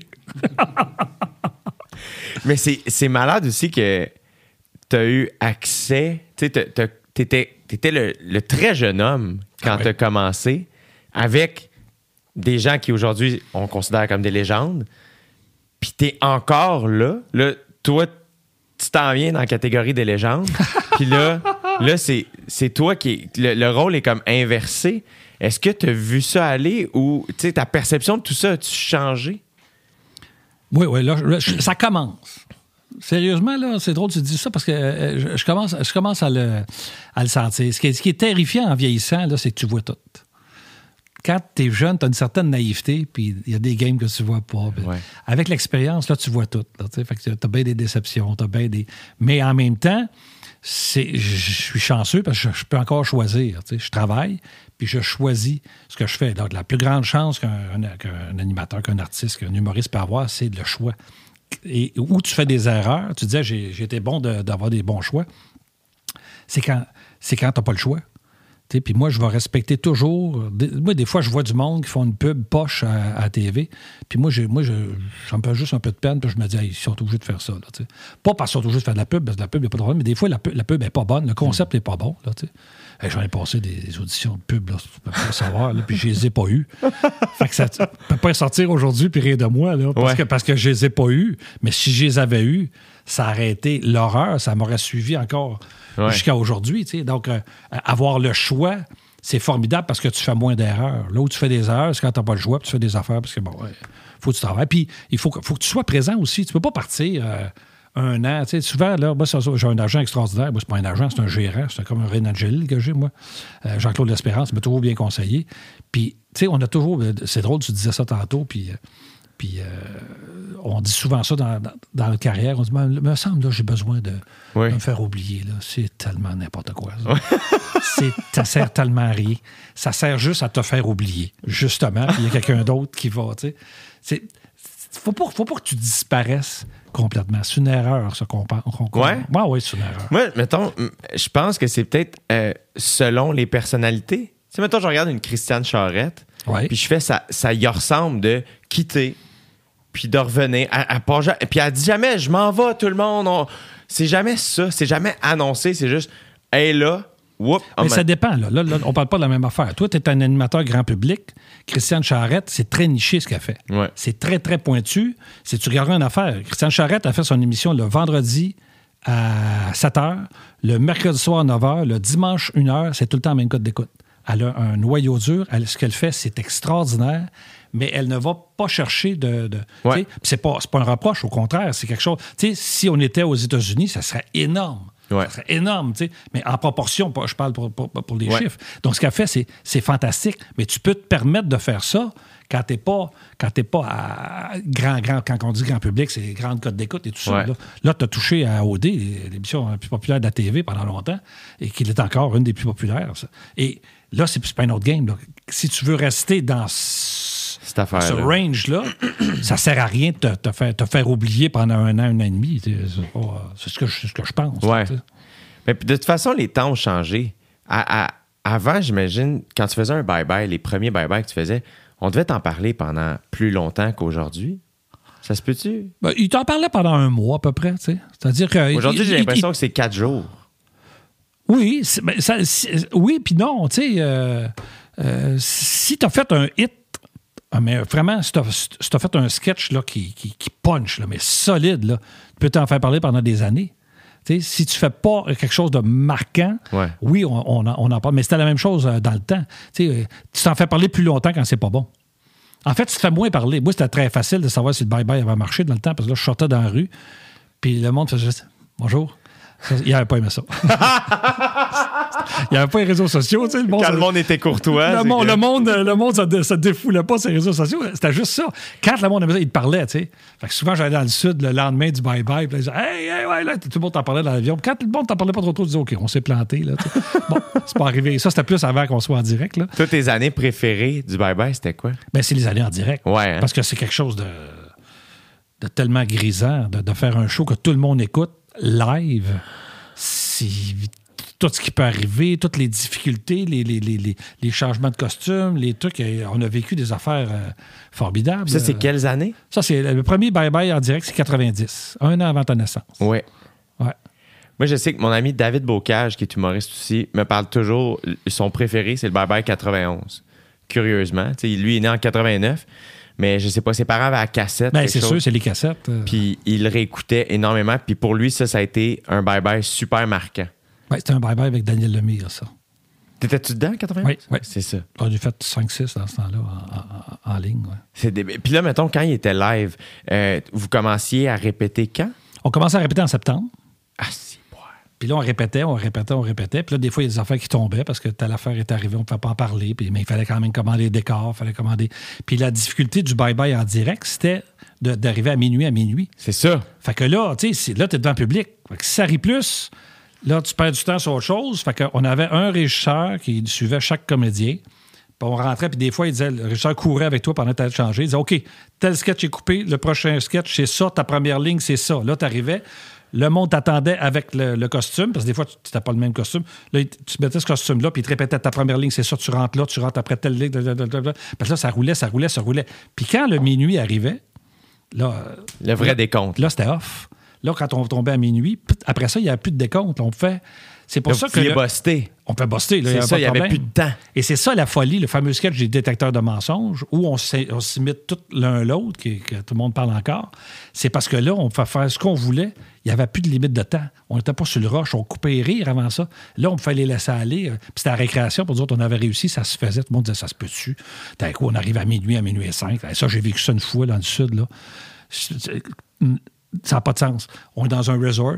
Puis la chef de quand c'était un club bête, on était allé avec les enfants. Voyez-moi où est-ce que t'allais chercher cette idée-là. Elle voulait être la première à faire ses feux d'artifice. Fait que t'as le décompte. Ouais, dans 2 heures, c'est la nouvelle année. Dans 15 minutes, dans 10, dans 5. Pam, pam, pam, pam, pam, pam. Là, t'es là, puis là, t'appelles ton monde. Ben, bonne année. Non, c'est pas la bonne année. Puis là, pendant les 5 minutes poche... Puis quand tout est fini, un coup d'onde, ça ne pas bien. Partout dans la baie, là. Juste parce qu'elle voulait de la... C'est aussi stupide que ça. Fait que, mais manquer le minuit, ça n'a pas de bon sens au jour de l'an. Eh non. Fait qu'il fallait pas le manquer. On l'avait réussi, puis là le party pognait après ça. Est-ce que vous improvisiez après? Après, un petit peu, mais pas avant. C'est quand même quelque chose d'improviser live à la télé. Est-ce que vous étiez conscient de ça? Là? C'est quand même, c'est du stock à être live à la télé, puis tout le monde écoute, tu sais, la pression. Ah oui. Ben, je l'ai déjà compté, ça. Mais Dominique Michel, là, on pensait qu'elle mourrait avant. Là. Le réalisateur vient faire venir 25 minutes avant, tu sais. Ça se peut qu'il n'y ait pas de show, je crois. Dominique n'est pas bien. Ça se peut qu'on l'envoie à l'hôpital. Voyons donc. Fait que je vais avoir avec les ambulanciers Saint-Jean, coucher sa civière, ils prennent sa pression. Non. Tout. Moi, j'ai 30 ans. Dans 25 minutes, il faut que j'aille dire à tout le monde en direct au Québec, Dominique, elle va pas bien. Non. Ben, j'aurais probablement dit... Il y a un acteur qui va pas bien, ouais. On est obligé de pas faire... Là, je cherchais ce que j'allais dire. Tu sais. Finalement, c'était juste d'angoisse. Sa pression était haute. Puis on disait, non, madame, vous êtes correcte. On ne l'a pas dit à personne. Puis le show a commencé. Puis c'était... Mais c'était... s'il y avait cette possibilité-là, si quelqu'un ne rentre pas. La seule fois que j'ai improvisé, c'est quand je faisais la technique d'ado, parce que je rentrais, puis j'ai dit, OK, tout le monde, on va faire la technique d'ado, puis on pensait que le monde, ça prendrait un bout de temps avant qu'ils se lèvent, puis ils se sont levés tout de suite. Tout le monde debout, ils sont levés. Là, je dois te perdre 30 secondes. On a prévu 30 secondes, 40 secondes, mais 30-40 secondes en direct à 30 ans quand tu n'as rien préparé, là. Parce que moi, je faisais ça, la technique d'ado, pendant que le changement de costume se faisait. Fait que j'avais des affaires, mais pour pas tant que ça. Puis là, il fallait que j'improvise. Puis là, ils m'ont fait ça. OK, on s'en va, on rejoindre. Tel personnage, je suis pas trop. Là. Écoute, j'ai tellement capoté quand j'ai vu ça. Ils sont debout. Ils sont pas supposés être debout tout de suite. Tout le monde debout. Ça se lève. Oh my God. Ouais. Mais ça, c'est des moments magiques. C'est ce qui fait que tu t'en sors. Est-ce que tu penses que ça se pourrait aujourd'hui, un bye-bye live? Je pense que oui. Le problème, c'est que les diffuseurs ont peur qu'il se passe de quoi, puis qui débat. Moi, je pense que si tu as une gang rigoureuse, puis qui dit que, regarde, on va s'en tenir à ce qu'on a répété, c'est sûr que si tu l'échappes, puis tu improvises, puis aujourd'hui, tu sais plus... C'est ça la différence. Ouais. À l'époque, si quelqu'un faisait une blague qui passait moins bien, c'était dans le journal le lendemain, c'était pas sur Internet tout de suite. Souvent, même pas. Ouais. C'est ça. Ouais. Oh, c'est un autre métier complètement, là. Est-ce que toi, mettons, quand il s'est mis à voir les réseaux sociaux, pis ça, est-ce que, mettons, quand t'as fait un bye-bye, là, où c'est comme, t'as fait partie d'un des bye-bye les plus écoutés de l'histoire, là, encore une fois, aujourd'hui, là, est-ce qu'il y avait cette inquiétude-là, ou pour toi, c'était le même mindset qu'à l'époque? Moi, c'est la même chose. Puis même les gens qui le faisaient, je pense qu'ils n'étaient pas... ils tenaient compte. Je pense que ça devait se passer plus au niveau de l'écriture avec Radio-Canada, mais de ce que j'ai compris, c'était pas si terrible que ça non plus. Ben, tout le monde, on sait. Il y a plein de choses dont on ne peut plus parler. C'est ça. Puis on ne parlait plus, là. Alors, c'était pas vraiment un problème. C'est sûr que... Écoute, moi, je me souviens, on a fait la parodie de Justin Trudeau qui était allé en Inde avec des costumes traditionnels, puis on avait dit que... Il avait fumé, puis on a fait une... Et là, dans l'Ouest, c'est pas... Ça, c'est en même temps. C'est pas le monde, ça. C'est comme un journal ou un groupe dans l'Ouest qui est parti en disant que c'était du racisme, ça n'avait pas de sens. C'était tellement pas ça, mais... Tu sais, t'es dans une époque où tu peux plus discuter, là. Tu dis, quelque chose se passe... Tu laisses la tempête passer, puis... Fait que si on ne l'a pas vu venir, on faisait des jokes d'ailleurs, on se disait tout le temps de où va venir la controverse. C'est une petite controverse, ça c'est dit, là. Ça n'a pas duré longtemps, puis ça n'avait pas d'appui. C'est pas allé chercher personne dans la population, fait que ça n'a pas fait de boule de neige. Ça t'est pas tant arrivé, toi, des controverses. C'est pas quelque chose que... Parce que aussi, t'es intègre, j'ai l'impression, parce que tu y vas justement en étant toi-même. Moi, je suis pas mal de la vieille école, tu sais. Même sacré en public, moi, tu sais, ça vient dans la vie, wow, pas de problème, tu sais. Mais sur scène, c'est encore une affaire, c'est pas moi, ça. Ça ressemble pas à ce dans quoi j'ai grandi, ça ressemble pas... Puis c'est pas un jugement sur ce qui se passe. Moi, c'est pas ça. Moi, j'ai toujours pensé que la télé, ce qu'on voyait sur scène, c'était quelque chose qui nous faisait rêver, qui nous amenait ailleurs, qui nous faisait, tu sais, quelque chose de... Mais la télévision, les arts, la scène, le cinéma ressemblent de plus en plus à la réalité, là, tu sais. Et c'est comme ça, là, tu sais. Bon, peut-être quelqu'un d'un autre temps, mais moi, je suis comme ça. Mais c'est pas un jugement sur ce qui se fait. C'est comme... Moi, j'ai bien de la misère avec les gens. Les gens qui... Et c'est de plus en plus ça. Si t'es pas d'accord avec moi, t'es un imbécile. Ouais. C'est ça beaucoup. C'est ça. Et moi, j'aime tellement la différence, moi. Moi, j'aime ça, là. J'aime ça, le monde qui pense pas comme moi, là. C'est stimulant, c'est le fun. Des échanges sont extraordinaires, mais faut que ça reste dans l'écoute puis l'ouverture. Ben, il me semble. Ben oui. Ah ouais. Quand tu as eu ton talk show, là, tu as 35 ans, tu as de l'expérience en arrière de la cravate. Est-ce qu'il était live? Non. Non? Il était pas live, puis il était monté aussi. On montait peut-être on tournait peut-être 1h, 1h05. Entre 55 minutes et 1h05 pour faire 42 minutes. Parce qu'une heure de TV, c'est 42 minutes. Ouais. Fait qu'il y avait un 20 minutes, des fois 15 minutes de trop, tu sais. Mais ça, c'était monté. C'était le premier talk show monté qu'il y avait à ce moment-là. C'est vrai? Oui. Mais ça, en fait, on montait plus parce qu'on essayait des affaires. Puis des fois, on sautait un segment complet qui était bon, puis on le mettait dans l'émission la semaine d'après. Parce que c'était plus pour ça, parce que les interviews n'étaient pas si montées que ça quand même, là. Mais c'était quand même le défi là. Puis on se disait qu'on peut aller dans n'importe quoi, là. On peut faire n'importe quoi. Puis si on se rend compte que ça ne marche pas, ben, on le coupe. Puis ma grande déception, heureusement qu'on a fait ça d'ailleurs, ma grande déception, c'est le grand Antonio. Je ne sais pas si tu te souviens qui était le grand Antonio. On m'en a parlé, c'est drôle, il y a 2 semaines pour la première fois de ma vie. T'es sérieux, oui? Je te jure. À la radio, quelqu'un m'a parlé de ça. C'était un grand gars. Un grand monsieur qui devait peser 500 livres, mais il était immense. Il avait des cheveux longs. Il avait fait de la lutte, si je me souviens bien. C'était un personnage, tu sais, qui était devenu un itinérant. Et puis, mais qui a eu une vie, là. Écoute, il m'a montré des photos, là. Il a côtoyé les plus grands de ce monde. Il était à un moment donné, avec sa lutte, il a voyagé dans le monde. Il a fait des choses. Il n'y a pas une vie ennuyante, loin de là. Mais il était rendu un peu... C'était triste, à sa fin de vie. Puis je me souviens d'avoir parlé avec lui, parce que j'ai tourné un truc. Écoute, il tirait des autobus avec ses cheveux. Oui, c'est ça. C'est ça qu'on m'a conté. Oui, ouais, il faisait des records Guinness dans même. C'était un homme fort. C'était comme une bête de cirque, en quelque part. T'sais. Puis j'ai tourné un truc un après-midi avec lui, vite, là. Puis je me mets à parler avec lui, puis il y avait un excellent italien.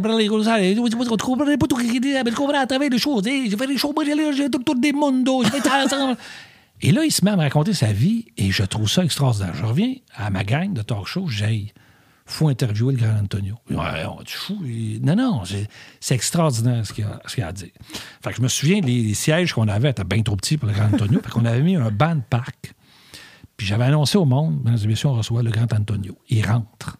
Là, le monde, il riait. Il disait, mon Dieu, c'est un freak show. C'est pas ça d'habitude, l'écuyer. Tu sais. Et il s'est attaché des balles de golf. Il y a des grandes couettes qui allaient quasiment jusqu'à terre. Puis il y avait des balles de golf au bout de chacune de ses dreads. Là, tu sais. Puis il s'en venait. Puis là, il était habitué. Lui, on le faisait venir pour faire un animal de cirque. Fait qu'il faisait juste... Il n'a jamais vraiment parlé avec moi. Fait que c'était triste. Là. C'était... Puis moi, j'étais triste, surtout parce qu'il y avait tellement une histoire extraordinaire à raconter, puis on l'a coupé, on ne l'avait pas annoncé rien. Là. Ça a passé dans le beurre. Heureusement qu'on montait, justement, parce que là, ça aurait fait un freak show. Là. Mais c'est pas ça que je voulais faire. Il y avait quelque chose à aller chercher, c'est ce gars-là. Là. Puis c'est ça qui me fascine des talk shows, c'est que, ben, c'est sûr, il y a des gens qui sont toujours des invités formidables, mais il y a plein de monde qu'on ne voit pas, qui serait extraordinaire. Puis qu'on ne voit pas, qu'on ne reçoit pas, parce que c'est pas des, ils ne sont pas à la mode du jour, sont pas, s'ils font partie de l'actualité, on les fait venir, mais il n'y a pas d'émission pour du monde comme ça. Il y a des gens fascinants. Là. Pour toi, est-ce que dans ton mandat, à ton talk show, c'était quoi le mandat que tu t'étais donné?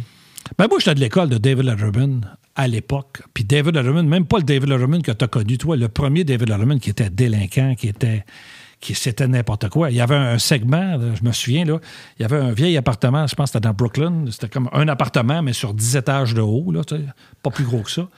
Il faisait juste sacrer des affaires en bas, puis il filmait quand ça s'effouerait à terre. C'était juste ça. Moi, j'avais 16 ans, 17 ans, je trouvais ça extraordinaire. D'ailleurs, tous les jeunes tripaient là-dessus. C'est le première émission de télévision où Pepsi a annoncé, parce que c'était les jeunes. Il n'avait jamais annoncé à la TV avant, puis on disait, hey, on va chercher les jeunes avec ça.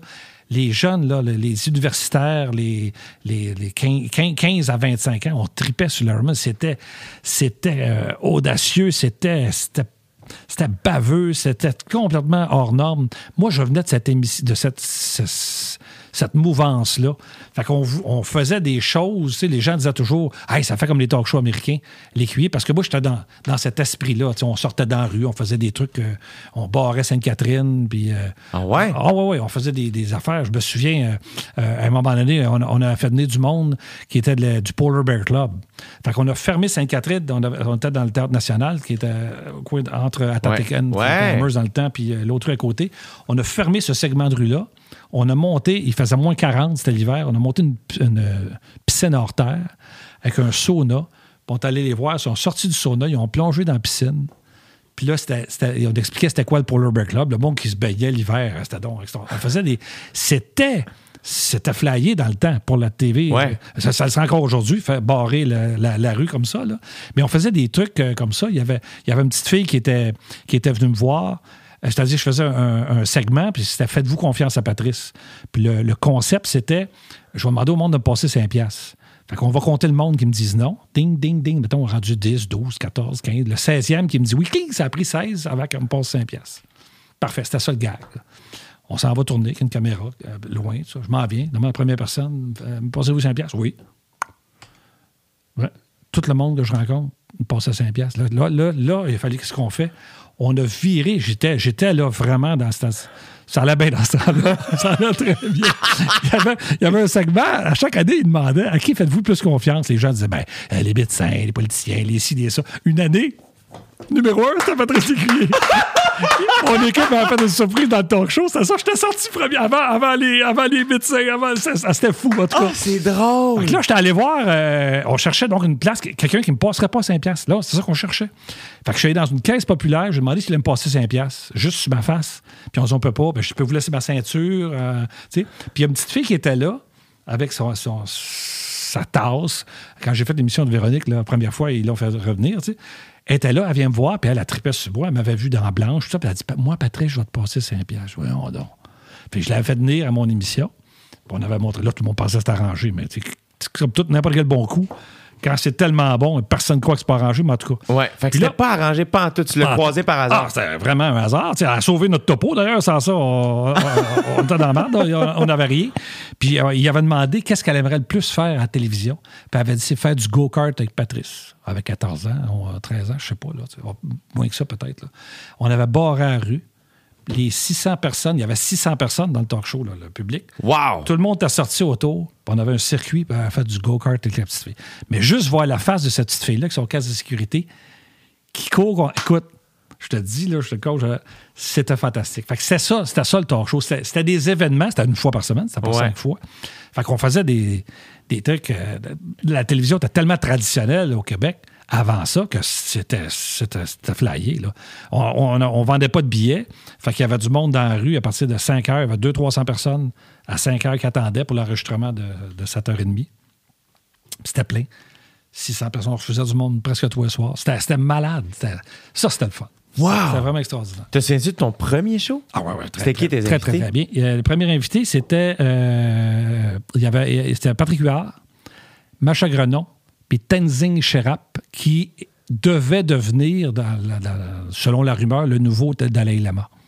Hein? Oui. C'était vraiment... Bon, au début, on voulait avoir 2 personnes connues puis une personne pas connue. Oui. C'était ça l'idée. Là. C'est malade. Ah ouais. Patrick Huard, il n'avait pas scié ton bureau à un moment donné? Parce que ça, au bout de 5 ans... On est dans la confidence. Mais oui. Pendant 5 ans, c'était notre premier invité à chaque année. Une année, il n'est pas là. Puis, c'est pas lui qu'on invite en premier, mais c'est mon idée. Je le dis pour la première fois aujourd'hui, là, c'est mon idée. Ah oui? Hein? J'ai dit, là, vous allez dire que c'est pas lui qu'on invite, puis qu'il le prenne pas. Vous allez lui offrir de venir avec une chaîne de ça, puis il va scier mon bureau pour me faire un petit pense-bête là, pour que je m'en rappelle, tout ça. T'sais. Oui, ça, il dit ça à Patrick. Patrick, c'est pas au courant. Puis Patrick n'a jamais su, là, je le dis pour la première fois en soir, c'est pas mon idée. Mais ça a donné le monde a trouvé ça extraordinaire. Il est venu. Tu viens de donner tes invités. À chaque année, je suis supposé être là. Hein? Ben là, il garde. Il met sa visière. Puis ça, il prend du gars de faire ça, là, parce qu'il pensait pas que je le savais. Là. Il scie le bureau en 2. Puis on a passé toute la saison. Le bureau dit, comme ça, tu vas te rappeler qu'il faut pas que tu oublies de m'inviter. Wow! Ouais, c'était un bon start, je trouvais. C'est drôle de garder le bureau coupé toute la saison. Ben oui. C'est fucking bon. Ben oui, on l'avait, il y avait des plywood, on l'avait vissé, regarde comme ça. Tout le monde se rappelait que c'était le... C'est malade. Ben c'était le fun. Tout était passé. Aujourd'hui, on a presque tout fait, là, tu sais. Pendant ce temps-là, est-ce que tu savais qu'il se passait quelque chose de spécial ou encore une fois, c'était un moment où tu étais très focus sur « Hey, on le fait, puis... » Non, je savais que se passait de quoi. Parce que d'abord, les monologues. Les monologues à la télévision, dans les talk shows, c'était très, très, très gentil. Là. C'était pas, on se tapait pas ses cuisses, c'était bien dans la quête. Fait que là, on avait 5 writers. Tu vas comprendre ce que je veux dire. 5 writers pour écrire le monologue. Wow. Par semaine. Déjà, aujourd'hui, c'est beaucoup. Pour un monologue de 8 minutes, là. Ouais. Par semaine. Là, tu faisais 8? 8 minutes. Ouais. C'est cool en tabarnak. Tu faisais 8 minutes, puis les invités, souvent, on les gardait 12, 14 minutes. Tu sais, il n'y avait pas 5, 6 invités. Souvent, il y en avait 2, des fois, il y en avait 3. Ben, pas plus que ça.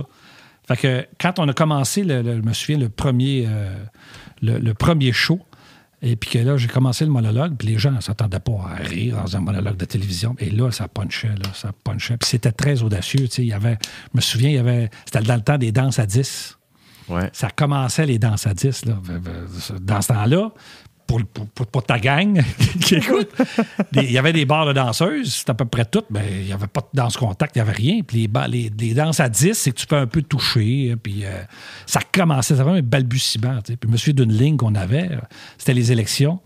Puis on disait, il va y avoir des isoloirs, tu vas avoir des votes à 10$. Dépendant de où tu mets ton X, tu vas pouvoir te faire fourrer. Écoute, à Radio-Canada, c'était le monde. Puis je me souviens, des gens m'avaient dit, on écoutait ton monologue, puis on disait, voyons donc, qu'est-ce qui est en train de se passer? Il se passait quelque chose, là. C'était plus audacieux que ce qu'il y avait. Fait qu'il y a beaucoup de gens qui te faisaient confiance. Ah, visiblement, oui. Il n'y avait pas juste tout le public québécois, mais il y avait aussi des gens à Radio-Canada qui disaient... Ah oui, oui, j'étais choyé là-dessus avec Radio-Canada. Ils m'ont fait confiance sur tellement d'affaires, là. Puis ça, c'était... Je savais qu'il se passait quelque chose. Tu sais. Mais en même temps... Pense-y, je ne sais pas si ça s'est vu quelque part dans le monde, un talk show devant 600 personnes. Toi, tu vas comprendre, tu sais, d'abord, le band était extraordinaire, la musique partait, je rentrais, ça criait, le Théâtre National, t'entendais la foule, 600 personnes, wow! Quand mon premier invité rentrait, là, il y avait toute la shake, il y avait tout, il y avait tout, il s'assoyait, puis t'as fait des shows sur scène, tu sais, quand tu commences à entendre tousser, oui. Quand tu... OK, t'es perdu. Là, oui. Fait que tout le monde le sent, ça. Fait que t'as l'invité, il s'assoit, là. Il faut qu'il soit intéressant. Il peut pas arriver, là... Non. Il est pas salle, off, là. T'arrives allumé, là. Dans la salle, ça marchera pas, tu sais. Alors, tout le monde était dans une pression pour performer.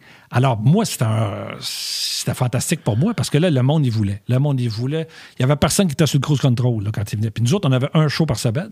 Fait que tout le monde venait venir au show. Là. C'est ça. On avait le choix, on choisissait. Puis on demandait pas l'exclusivité. On disait au monde, on disait, écoute, si tu viens nous voir, on te demande de pas aller ailleurs pendant 2 semaines avant. Mais si tu vas aller ailleurs, fais-les. Puis on va attendre que ça fait 2 semaines que tu n'as rien fait. Puis on te prendra pour pas que ça soit la même affaire que partout. Là, surtout pendant les tournées promo, là, quelqu'un sort un album. Là, on c'est bien correct. Nous autres, on était une fois par semaine. J'écoute, j'ai jamais refusé quelqu'un parce qu'il était allé ailleurs avant. Au contraire, on le prenait plus tard. T'sais.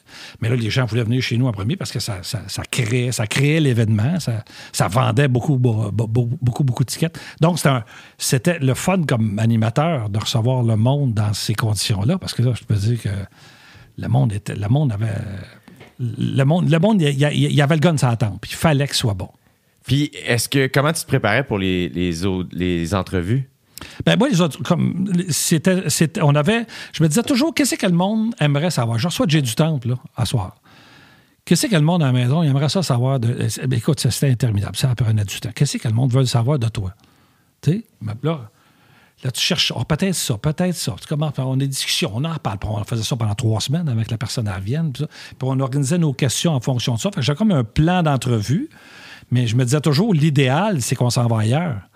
C'est que là, je te réponds quelque chose, tu te poses une question, tu me réponds quelque chose d'hyper intéressant, soit qu'on ne sait pas, ou soit tu as genre, je vais aller là-dedans, puis tout ça. Fait qu'on va laisser tomber le plan. Mais on a toujours le plan au cas où il se passe pas quelque chose. Mais plutôt, en plus, étant un grand gars d'impro, évidemment, faire de l'impro à la LNI, c'est pas la même affaire qu'improviser en entrevue. Mais, encore une fois, dans cette affaire-là, tu suivais ton instinct. Donc c'est la même affaire que tu fais là, toi. T'sais, parce que là, ce que tu peux faire, c'est parce que là, t'es long. T'as pas de limite de temps. Ouais. Tu peux faire une demi-heure, tu peux faire 3 heures. C'est pas grave. T'sais. Fait que, imagine cette espèce de liberté-là, ben avec 600 personnes qui écoutent, oui, c'est là, on n'aurait pas le même drive. Non.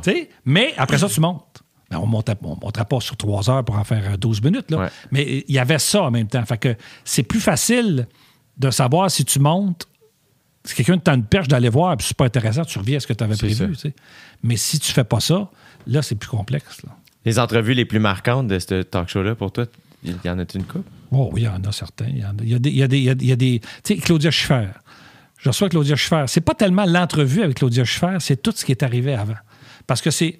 Tu sais, nous autres, on vit au Québec, on n'a pas de gros impact, le fait qu'on passe... Elle représentait L'Oréal. Fait qu'on reçoit une demande. D'abord, ils disent oui, on va le faire. Ils veulent savoir ma grandeur. Ils veulent savoir... Là, je dis, pourquoi la grande? Parce qu'elle est grande. Ah. OK? Fait que si moi, je suis un pichou, je suis tout petit, elle ne mettra pas des talons de 4 pouces parce qu'elle va avoir l'air d'un géant, tu sais. Mais c'est quelque chose qu'on ne pense pas, nous autres. Elle a une image internationale. Là, il y a tout ça. Il y a toutes ces questions-là qui entrent en ligne de compte, puis tout ça. Et elle vient, puis là, elle rentre, puis il y a le public, là, ça crie. Puis là, à Montréal, je vais la voir, je dis merci beaucoup avant l'émission, tu sais. Elle me fait signe, viens ici, je vais la voir. Elle dit, are you like David Letterman? Parce que c'était fait niaiser à David Letterman. J'ai dit, no, don't worry. J'ai dit, il n'y a vraiment pas de problème. Fait que je me rappelle, j'avais présenté, puis c'est Scott Price qui faisait la musique, puis Scott il avait fait jouer The Most Beautiful Girl in the World. Ah oui! Là, moi, c'était... Voyons donc, j'étais en train de recevoir la mannequin à l'époque la plus haute au monde. Je fais ça, je pensais jamais faire ça de ma vie.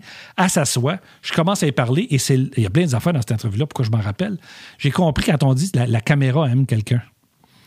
Tu sais, je l'avais devant moi, là, t'es plus près de toi, puis j'avais le moniteur à côté. Tu sais. Puis quand il y a des gens, on dit la caméra les aime, c'est parce qu'à l'écran, ils deviennent 100 fois plus beaux. Là, il paraît que c'est la symétrie entre les deux. Peu importe, là. Mais là, je l'avais devant moi. Elle est très belle. Elle avait l'air d'une jeune, comme la jeune sœur d'un de mes amis qui va à l'université, puis qui est cute, mais sans plus, là, tu sais. À l'écran, c'était Claudia Schiffer. Là, j'étais impressionné. Parce que j'ai dit, hey, c'est en train de parler avec Claudia Schiffer. Je parle, oui. L'interview va bien. Là, puis, tu fais l'entrevue en anglais? En anglais et surtout en français. Un petit peu en anglais, mais surtout. Elle parle français. Oui, elle parle français. OK, oui. OK. Et c'est là, tu sais, c'est là que tu vois le travail de la recherche, comment c'est important. Elle, moi, je ne le savais pas. Puis mon équipe ne le savait pas non plus. C'est un mannequin. Elle ne marche pas bien, c'est catwalk, elle. Elle est reconnue comme elle ne marche pas bien. C'est comme ça. Moi, j'avais une idée, c'est que quand je faisais mon monologue d'ouverture, il y avait un catwalk qui rentrait dans le public pour que la caméra s'en aille à ma hauteur, loin dans le public. Puis quand le show commençait, on l'enlevait, puis il y a du monde qui venait s'asseoir, puis la salle était pleine. Moi, je dis non, gardez-le. Je vais lui demander qu'elle montre comment marcher sur un tapis pour une parade de mode. Ça va être drôle, on va rire de moi. On ne rira pas d'elle, on va rire de moi. T'sais. Mais moi, je ne sais pas qu'elle a la réputation de mal marcher. Alors, je commence à y expliquer. Si je vous demandais de me montrer à marcher, ça, et là, j'ai vu son regard, mais je ne comprenais pas pourquoi. Après, j'ai compris, mais elle pensait que je voulais la bullshiter, là, que je voulais la niaiser, que je voulais vraiment... Elle n'a jamais rien voulu savoir. Là, oups, je suis allé ailleurs, puis on a terminé ça autrement. Là, et c'est seulement après, c'est là que tu comprends que tout est important. La recherche, c'est pas juste toi l'animateur, c'est tous les éléments. L'équipe. Tu sais. Il y en a eu. Je me souviens de Bernard Tapie, qui est un Français qui était pris dans un scandale financier en France avec l'Olympique de Marseille. Grosse affaire, il a fait de la prison. Il venait de jouer dans un film de Claude Lelouch. Il arrive... tu sais, comme beaucoup de Français, on ne peut pas le dire, mais... on les nommera pas, mais encore beaucoup, ils viennent, puis c'est comme s'ils venaient chez des pygmées. Là. On est vraiment là. Ils veulent rien savoir de nous autres. On est vraiment un sous-pays. Ils le font parce que ça fait partie de leur contrat. Puis, je pense que la jeune génération change, mais j'ai l'impression que oui, l'ancienne génération, c'est ça. Ah, il y en avait beaucoup. Oui. Fait que t'avais cette attitude-là, là, tu sais. Mais lui, il sait pas que 600 personnes y arrivent là, lui, puis il a fait la tournée, puis il a envoyé chier tout le monde, toutes les entrevues. Il était prétentieux. Puis tout le monde essaie de le coincer. Moi, je commence l'interview. Il rentre. Là, il y a 100 personnes qui applaudissent. Oh! Il s'assoit, puis il est comme pas sûr. Et il sent un petit peu, pas mal la tonne. Il dit, il est un peu girlo. Yes, sir, on est en business. Parfait. Et je commence en disant, je vous ai trouvé extraordinaire dans votre film. Vraiment, j'ai vu le film, tout ça. Bravo. Oui, puis tout le monde essaie de le coincer. Moi, je dis non, je t'ai trouvé bon dans ton film. Et je commence. Puis avant ça, j'avais reçu Jean-Luc Mongrain, puis fouille-moi pourquoi. J'avais sauté par-dessus mon bureau pour aller m'asseoir. T'sais. Et là, il n'y en a rien à cirer de moi. Je me suis, là, il était comme ça. Puis là, j'y parlais, puis il fait... Vous sautez souvent comme ça? Ben, j'arrive, oui. Ah bon? Vous me faites penser à Bouvard. Pardon? Il m'interrompait tout le temps. Je dis, pardon, c'est qui ça? Il dit, vous connaissez pas Bouvard? Oh là là, là moi, je m'attends. Là, je le compte vite, là, mais ça a plusieurs problèmes. Oui. Je dis, écoutez, on connaît à peine Tapie, alors Bouvard. Là, le monde, puis il me dit, voulez-vous ressauter? Je dis, je vais ressauter. Là, je sais qu'il y a girlo. Je vais sauter si vous le faites vous aussi. Il dit, oui, parfait. Moi, je me lève. Écoute, ping, ping. Je me rassois, après vous. Et il a manqué de se tuer. Non! Il a sauté, il a manqué de se tuer. Et là, il s'est assis. Et là, il était... Et là, j'ai tout posé mes questions. Ça a bien été.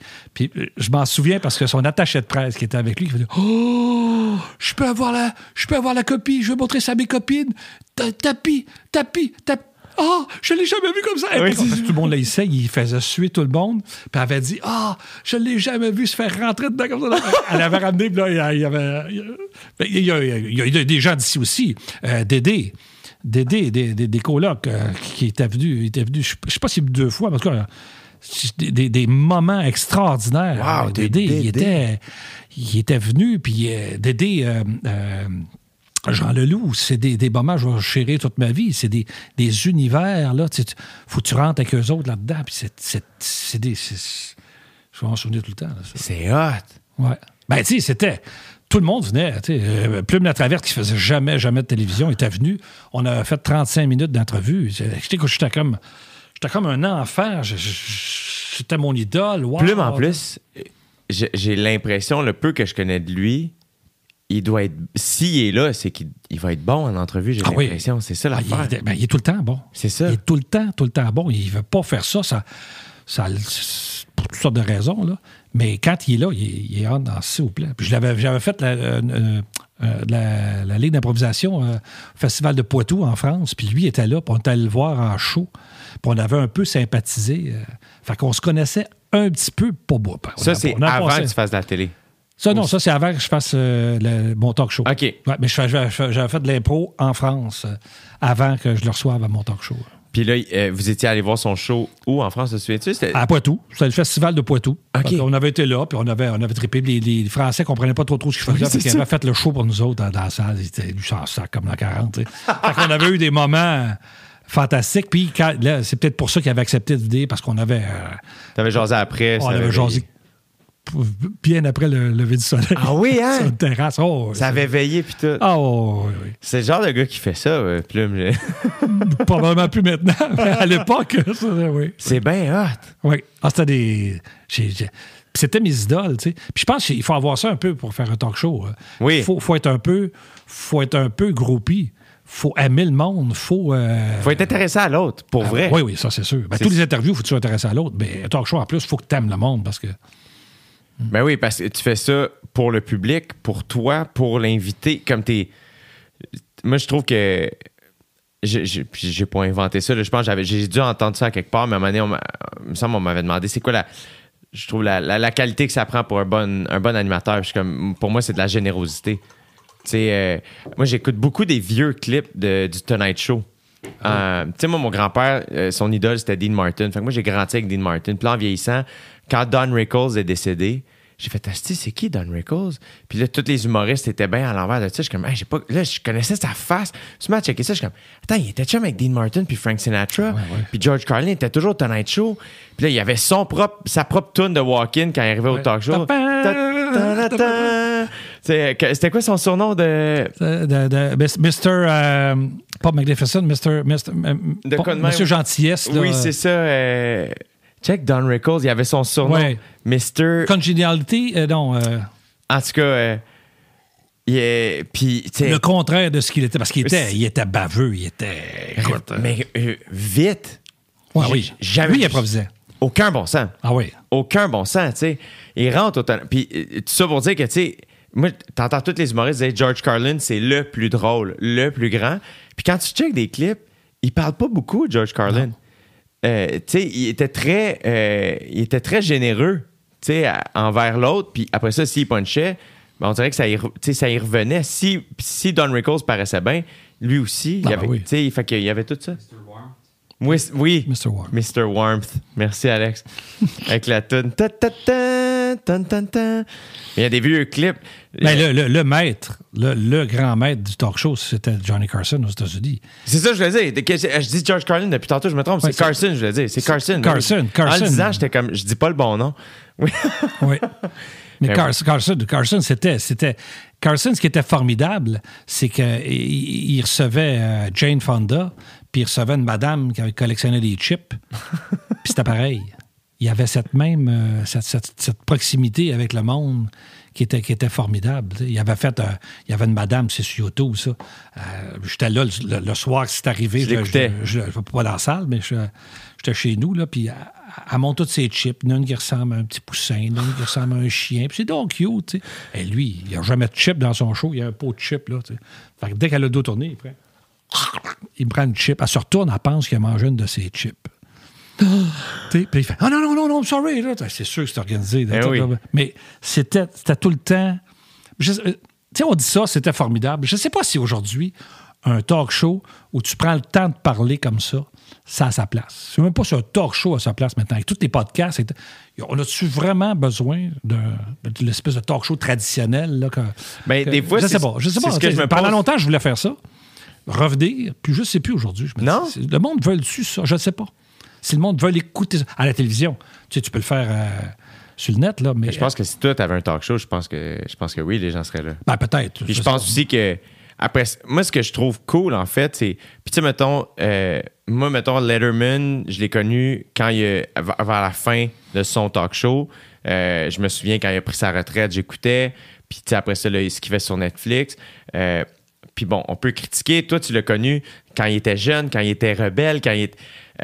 moi, je l'ai connu à la fin de sa carrière, en gros guillemets, ici. Puis, il avait été opéré pour le cœur. C'est ça. Ça l'a complètement transformé, ça. C'est ça. Beaucoup plus relax, plus désinvesti. Moi, ça me déplaisait pas. Moi, c'est ce que je connaissais. Puis naturellement, je connaissais même pas la guerre avec Leno quand j'étais ado. Naturellement, j'étais attiré par Letterman. J'aimais mieux ça. Mais lui, c'est un... Moi, j'ai eu la chance d'aller assister à son show. Puis... C'est vrai? Ah oui, je suis allé... regarde, moi... Quand ça? Moi, à un moment donné, je me retrouve à la pêche avec, dans une pourvoirie. Puis il y a 6 personnes qui sont là. Puis nous autres, mon chum et moi, on est 2. C'est 6 Américains. Puis c'est un Juif de New York qui est connu, là, qui a énormément d'argent. Puis c'est son neveu qui est là, qui a mon âge. Et lui, dans ce temps-là, ça avait Internet, ça. Lui, il est scout pour Letterman. Lui, il se promène en Amérique partout pour trouver des numéros qui vont amener Letterman. Et s'il m'a parlé de ça, comprends-tu? Moi, genre, il m'a invité. Je suis allé voir le show en coulisses. J'ai toute la patente. Et il m'a parlé de Letterman. Letterman, c'était un gars qui n'était jamais content. Jamais content. Mais pas rare, là, tu sais. Insécure. C'est tout le temps mauvais ce qu'il fait. C'est un gars tourmenté. C'est un gars que moi, tout le monde fait des blagues chez nous. C'est depuis ce temps-là, moi, que mes studios, c'est froid. Parce que quand je suis allé... Écoute, on gelait dans ce studio-là. C'est surtout parce que lui, il avait chaud. À chaque pause, il enlevait son veston, là, puis il venait le sécher, là, puis tout, puis il parlait pas à personne. Puis c'était pas quelqu'un d'agréable, c'était quelqu'un de très tourmenté. Fait que c'était pas facile de travailler avec Letterman. C'était pas quelqu'un d'agréable. Mais ça, c'est pas grave. C'est les grosses années de la télé aussi. La pression devait être énorme. L'argent qui est en jeu, il y a tellement d'argent investi, puis ça rapporte tellement d'argent. Tu sais, ici, on fait des trucs, les codes d'écoute ont une importance pour savoir si on va être renouvelé, mais that's it. Mais là-bas, c'est les boss qui prennent les décisions. C'est leur job qui est en jeu. Fait que, tu sais, il y a une pression qui est sur tous les produits en ondes, là. Tu peux perdre ta job parce que tu as pris une mauvaise décision. Tu peux, tu sais, Quand t'as vu Letterman, t'as-tu vu la répète? Moi, j'ai déjà vu la répétition. T'as tout checké. J'ai tout fait ça. C'est-tu qu'il y a du writer en place? Ah oui. Écoute, il y a des... Juste...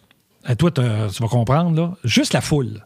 Quand t'arrives, là, t'as le monde dehors, puis ils commencent à dire au monde, il y a déjà des animateurs de foule dans la rue pour le monde dehors. Et là, ils spotent le monde relativement sharp puis le monde poche. Le monde poche, là, ça va aller au balcon en arrière, là, en partant. Là, tu rentres, il y a une deuxième équipe qui commence à te parler. Ouais, puis qui fait des jokes. Puis là, ils te font crier. Il y a un autre tri qui se fait encore.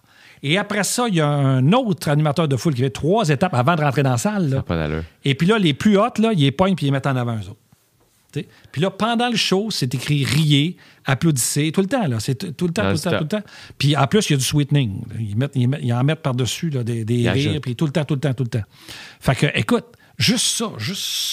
Tout ça pour le public. Puis, je peux te dire, après la première pause, parce que je suis allé voir des shows Letterman après, quand le public n'est pas hot, là, il y a un producteur qui monte, là, qui dit « Hey, là, ça marche pas, là. » Il dit au public? Ah oui, ça marche pas, là. Là, il faut que vous soyez plus là. C'est pas là. Vous n'avez pas ri tout à l'heure au show de Dave. Fait que c'est sûr, là, le monde c'est même trop à un moment donné. Oui, c'est ça. Mais c'était à l'époque aussi. Je pense que les époques changent. Là, t'sais. Puis son studio était frais pour garder le monde on. Oui, il y avait 2 choses. 1, pour lui. 2, c'est que c'est comme un théâtre d'été. Ben, je me souviens, j'ai joué dans des théâtres d'été. Il fait chaud, c'était écœurant. Le public, tu fais un show qui marche. Le monde rentre, ils ont chaud. Ça rit moins que la veille. Fait que là, le public, 1, il est plus... 2, pour la peau des femmes. L'épiderme se resserre beaucoup quand il fait froid. Les filles ont une plus belle peau, ont une plus belle image. Et il n'y a personne qui se tient croche quand il fait fret. T'as pas personne. Tu sais, ça, c'est très révélateur. Quelqu'un là, qui s'assoit d'un talk show, qui s'assoit, salut, là. Ben rond. Il ne se passera pas grand-chose, là, tu sais. C'est pas... c'est quelqu'un qui a su le cruise control. Quand il fait froid, tu t'assois, puis tu viens travailler. Oui, oui, c'est ça. Ça fait une différence. Moi, j'ai tout le temps gardé ça après, dans tous mes shows. Puis là, les gars des équipes techniques, les filles des équipes techniques sont habituées. Ouais, tout le monde le sait. Mais c'était dur à un moment donné, parce que là, le monde chialait, le monde. Puis disons, t'as Radio-Canada, faut t'appeler au Nouveau-Brunswick pour changer la température. Oui, c'est même pas une image, là, c'est ça. Fait qu'ils appellent au Nouveau-Brunswick, puis là, ils charbent, là, il commence à faire chaud, là, tu rappelles. Puis là, il. Là, toi, ta température idéale? Moi, ça reste. Moi, c'est. Tu sais même pas? Ben là, depuis quelques années, il commence à avoir un. Je pense, un backlash. Bon, ils la mettent un peu trop froide. Mais moi, j'ai pas de degré. Je veux juste dire, si c'est frais, c'est correct. Là. Ouais, c'est des ça. Fois, ils mettent trop froid. On réchauffe un peu. Là. Mais là, ça va bien. Oui, je suis d'accord. Ouais. Je suis d'accord. Quand tu as reçu Jean-Leloup, est-ce qu'à cette époque-là, c'était... Tu sais, aujourd'hui, c'est comme le nom que tout le monde va faire. Colin, si tu réussis à avoir Jean-Leloup, là, c'est toute une affaire. Est-ce qu'à cette époque-là, c'était déjà ça aussi? Ah oui. Fait qu'il y avait-tu un stress ou au contraire, toi, t'étais comme, hey, moi, là, moi, je veux embarquer dans son affaire, je veux que ce soit bien. Moi, c'était ça. C'était ça. Y a pas, tu sais, moi, j'ai toujours trouvé que dans une entrevue, si l'animateur ou l'animatrice est à l'aise, il peut arriver n'importe quoi. Quand l'animateur ou l'animatrice panique, là, t'es pas bien. Là, mm-hmm. Si l'invité est difficile, puis l'invité. J'avais reçu Kevin Parent. C'est encore sur YouTube, c'est un de mes interviews dont on me parle le plus, là. Puis il était pas capable de dire 2 mots. Mais moi, je tripais sur ce qu'il faisait, puis je trouvais ça drôle qu'il parle pas. Fait que ça a été un très, très beau moment de télévision. Je me souviens d'André Gagnon qui avait traversé la rue le lendemain et qui était venu me voir. Il disait « Hey, Patrice, c'était écœurant ton entrevue avec Kevin Parent. » J'ai dit « Ah oui? Oui, il a rien dit! Il a rien dit pendant 4 minutes, mais il a tout dit en même temps. Puis il a dit « C'était bon, bravo! » Là, je dis « Ah, ben écoute, j'ai pas mal. » Mais c'est ça, parce que j'aimais ce qu'il faisait, puis... Il répondait pas, puis moi, j'attendais.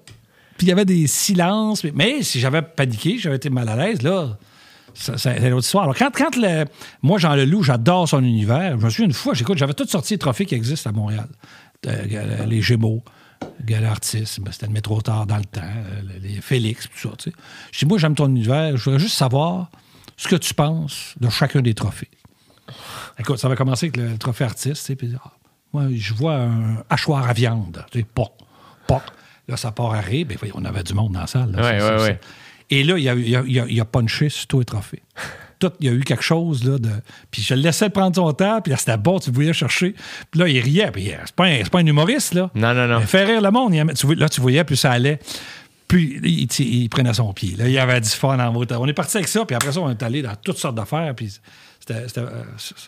c'est un artiste tellement extraordinaire. Oui. Puis toi, t'as fait 7 saisons avec ton talk show. Ouais. Est-ce que... Ouais. Tu parlais de Letterman, comment il pouvait être tourmenté, puis tout ça. Tu sais, 7 ans, c'est long, là. Puis tu sais, c'est sans parler de toutes les autres années que t'as faites avec tes shows, mais tu sais, pour un talk show, cette intensité-là, à chaque semaine, qu'est-ce qu'on fait, des nouvelles idées, est-ce que ça t'a pris du temps, avoir du plaisir? C'était-tu stressant? Comment tu te sentais pendant 7 ans? Ah, les 2 dernières années, j'aurais pas dû les faire. On a changé de producteur, on a changé de studio, on a changé. On l'a fait pour les 5 premières années. Pourquoi là, vous avez changé? On a changé parce que finalement, toute notre équipe était travaillée avec Julie Snyder. Puis il fallait tout. On était comme Julie était dans le sous-sol. Ça s'était séparé, je me souviens plus quoi, en tout cas. Puis elle assistait à toutes nos réunions. Puis là, je disais à François Camiran, dans le temps, qui était l'otage, qu'est-ce qu'elle fait là? Oh, il disait, c'est parce qu'elle est déprimée. Bon, ça marche, tu sais. Moi, niaiseux, je rien dit. Fait que, ouais, à un moment donné, on a appris qu'elle faisait un talk show, puis toute mon équipe les avait engagés. Ben, je n'en veux pas, c'est moi qui étais niaiseux. J'aurais dû dire, non. Fait que toute l'équipe. C'est plate de ne pas pouvoir faire confiance. Fait qu'il y a eu une nouvelle équipe, puis c'était pas la même affaire qu'avant. Mais on a peut-être fait le tour au bout de 5 ans, tu sais. Peut-être c'était ça aussi. C'est un des deux, là. Puis mais mettons, pendant les 5 premières années, comment tu te sentais? T'étais-tu stressé? Ben, non, parce qu'on réussissait toujours à trouver quelque chose. Mais on a vécu des... Tu sais, on a eu des... ce que je trouvais le plus extraordinaire, c'est la réunion avant, quand on disait, tu sais, t'en as fait des talk shows, t'en as fait comme invité, t'en as fait... Bon, qu'est-ce que tu veux qu'on te demande aujourd'hui? C'est pas simple. Je parle de toi, je parle de moi, je parle de tout le monde. Là. Ouais. Qu'est-ce qu'on va lui demander? Ça, là, des heures, des fois, pour 3, 4, 5 heures, pas en ligne, mais en tout, pour trouver de quoi on va parler avec notre invité, là. T'sais, mais aujourd'hui, on n'a pas le temps de faire ça. Là, mais dans le temps, on faisait ça. T'sais, les gens faisaient un show, ne faisaient pas 25 shows en même temps, là. Alors ça, je trouvais ça le fun de dire, OK, on va y arriver, on va prendre un angle différent. Puis des fois, on se plantait. Écoute, des bids qu'on a faites, je demande, je dis, hey, la meilleure vendeuse Tupperware au Canada, elle doit avoir une personnalité du tabarnouche. Trouvez-moi ça. Le recherchiste part avec ça, puis il revient, puis il n'a pas fait son due diligence, comme on dit. La madame, elle arrive, j'allais tout le temps voir les invités pas longtemps avant le show. Je dis merci d'être là. Puis je la rencontre, je fais, il me semble que elle n'est pas colorée. La meilleure vendeuse, elle doit avoir du bagout, elle doit être colorée, elle doit être. Ça n'a pas de sens, tu sais. Fait qu'elle vient s'asseoir, puis elle a tous ses produits, tu sais. Je dis, bon, mais qu'est-ce qui fait une bonne vendeuse? Voici. Ah, écoutez, ce sont les produits. Les produits Tupperware sont des produits formidables. Et... oui, oui, je comprends, oui. Mais je te dis, quand même, vous êtes la meilleure au Canada. Eh oui, ça, ce sont les produits, que voulez-vous, oui. Mais par exemple, bon, on va prendre ça, c'est quoi ça? C'est un plat d'asperges. Bon, qu'est-ce qu'il y a de spécial, ce plat d'asperges-là? Vendez-moi ça, là. Écoutez, la qualité Tupperware de ce débat. T'as juste ça. Fait qu'à un moment donné, ça valait d'une infopub de Tupperware. On l'a coupé, carrément. Est-ce que les invités qu'on coupait étaient... ils étaient-tu insultés? C'est rare qu'on coupait. C'est arrivé 2 fois qu'on a coupé des gens connus, mais les gens qu'on coupait, c'était des gens qui n'étaient pas connus. On prenait des chances, justement, à cause de ça. Puis... parce que les autres invités connus, on les avait annoncés. Là, on ne peut pas faire ça. On annonçait un tel. Ou des fois, on disait on a eu un problème de temps... et l'interview, on l'a enregistrée, vous allez le voir la semaine prochaine. Là, c'était pas trop pire. Mais c'est sûr de dire à quelqu'un, on te prend pas à soir, là, c'est parce qu'il y en avait d'autres de plus fun que toi. T'as beau expliquer ça comme tu veux. Il reste que... on n'avait pas besoin de toi à soir. c'est ça, tu sais. Tu dis pas ça à Yvon Deschamps, mettons. Non, mais en même temps... Tu ne pas Yvon Deschamps et dire « On n'a pas eu de temps pour vous, M. Deschamps, ça n'arrive pas. » En même temps, il livre tout le temps. Il y a ça un peu, c'est que ça peut sonner impoli, mais alors que des fois, c'est juste factuel de comment... Ouais, tu trouves toujours moyen. Hey, quand tu as quelqu'un qui est hot et qui est bon, là, ouais. Tu trouves toujours moyen. Est-ce que avec tout ce temps-là, tu as déjà eu le goût de faire du stand-up? Parce que tu as tout le temps fait des monologues. Encore aujourd'hui, prière de ne pas envoyer de fleurs, c'est... fait que t'as toujours flirté la LNI, partir en tournée ou t'as animé des galas. Moi, je voulais faire ça, et ben on est parti. Puis c'est Bon Argent qui me dit, là, il dit, t'es conscient, là, tu parles d'un show tout seul, là. Là, il dit, ça, on va le vendre, là, mais tu vas t'en aller 3 semaines, tu seras pas chez vous pendant 3 semaines. Quand tu vas là, il dit, ben jouer au tennis, on va te prendre un Richard qui joue au tennis. Mais quand tu vas jouer au tennis 2 heures, puis tu sais, veux-tu vraiment faire ça? Puis là, je me suis rendu compte, puis je me suis rappelé, moi, j'en ai fait la tournée, j'ai adoré ça, mais je fais de la tournée de théâtre. On parle de 12. Hey, c'est Noël. C'était quoi tes tournées de théâtre que tu as fait? Ah, je peux t'en... dans ce temps-là, là, tout ce qui était spectacle était plein. Que ce soit... je faisais du théâtre, je faisais du Molière. C'était plein. Partout. Wow. On partait 55-60 shows, sold out. Plein. C'était, tu sais, j'ai fait le malade imaginaire. Ah oui? Ben oui, j'ai fait le malade imaginaire. C'était Michel Forgette qui faisait Barrio Duquette dans Du Tac au Tac, qui était le malade imaginaire. J'ai fait ça. Écoute, on aurait pu jouer ça 2 ans. C'était ben, on était 12, on était 14, on était 16. Fait qu'après, tu vas manger, tu te couches à 3 heures du matin. C'est le party total. Mais là, il me dit, toi, tout seul, en tournée. Et c'est ça qui a fait que je l'ai pas fait. Je le ferai peut-être un jour, on verra. Là, mais j'aimerais ça, c'est sûr. Ah ouais, hein? Moi, c'est d'avoir vu Yvon Deschamps sur une scène, là, tenir une salle, là, j'aimerais... Ben, mais tu l'as fait d'une certaine manière. Oui, je l'ai fait, mais pas comme ça. Pas aussi... Je pense que si je le faisais, ça serait beaucoup à partir de ce que moi, j'ai à dire, plus qu'avec des textes qui seraient écrits. Et c'est ça que je trouve qui est intéressant quand tu vas avoir un humoriste, que ce qu'il dit, c'est pas une autre qui pourrait le dire.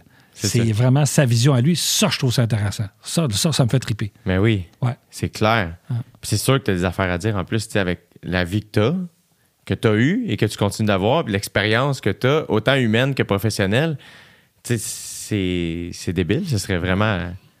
Puis là, mettons, un talk show, tu y penses-tu des fois, faire comme Colin, peut-être que... Non, t'arrêtes pas de revenir avec le talk show, là. Ben, je sais pas, je trouve ça intéressant. Parce que moi aussi, je suis un fan de ça, parce que de par...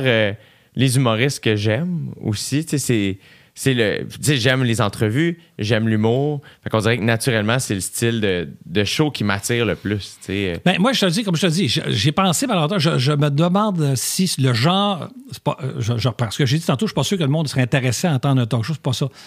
Tu sais, tout le monde en parle, mais tout le monde en parle est collé sur l'actualité. Et ouais. Ça remplit une case extraordinaire. Puis c'est... Fait que tu peux pas aller dans ça pantoute. Fait que le talk show traditionnel...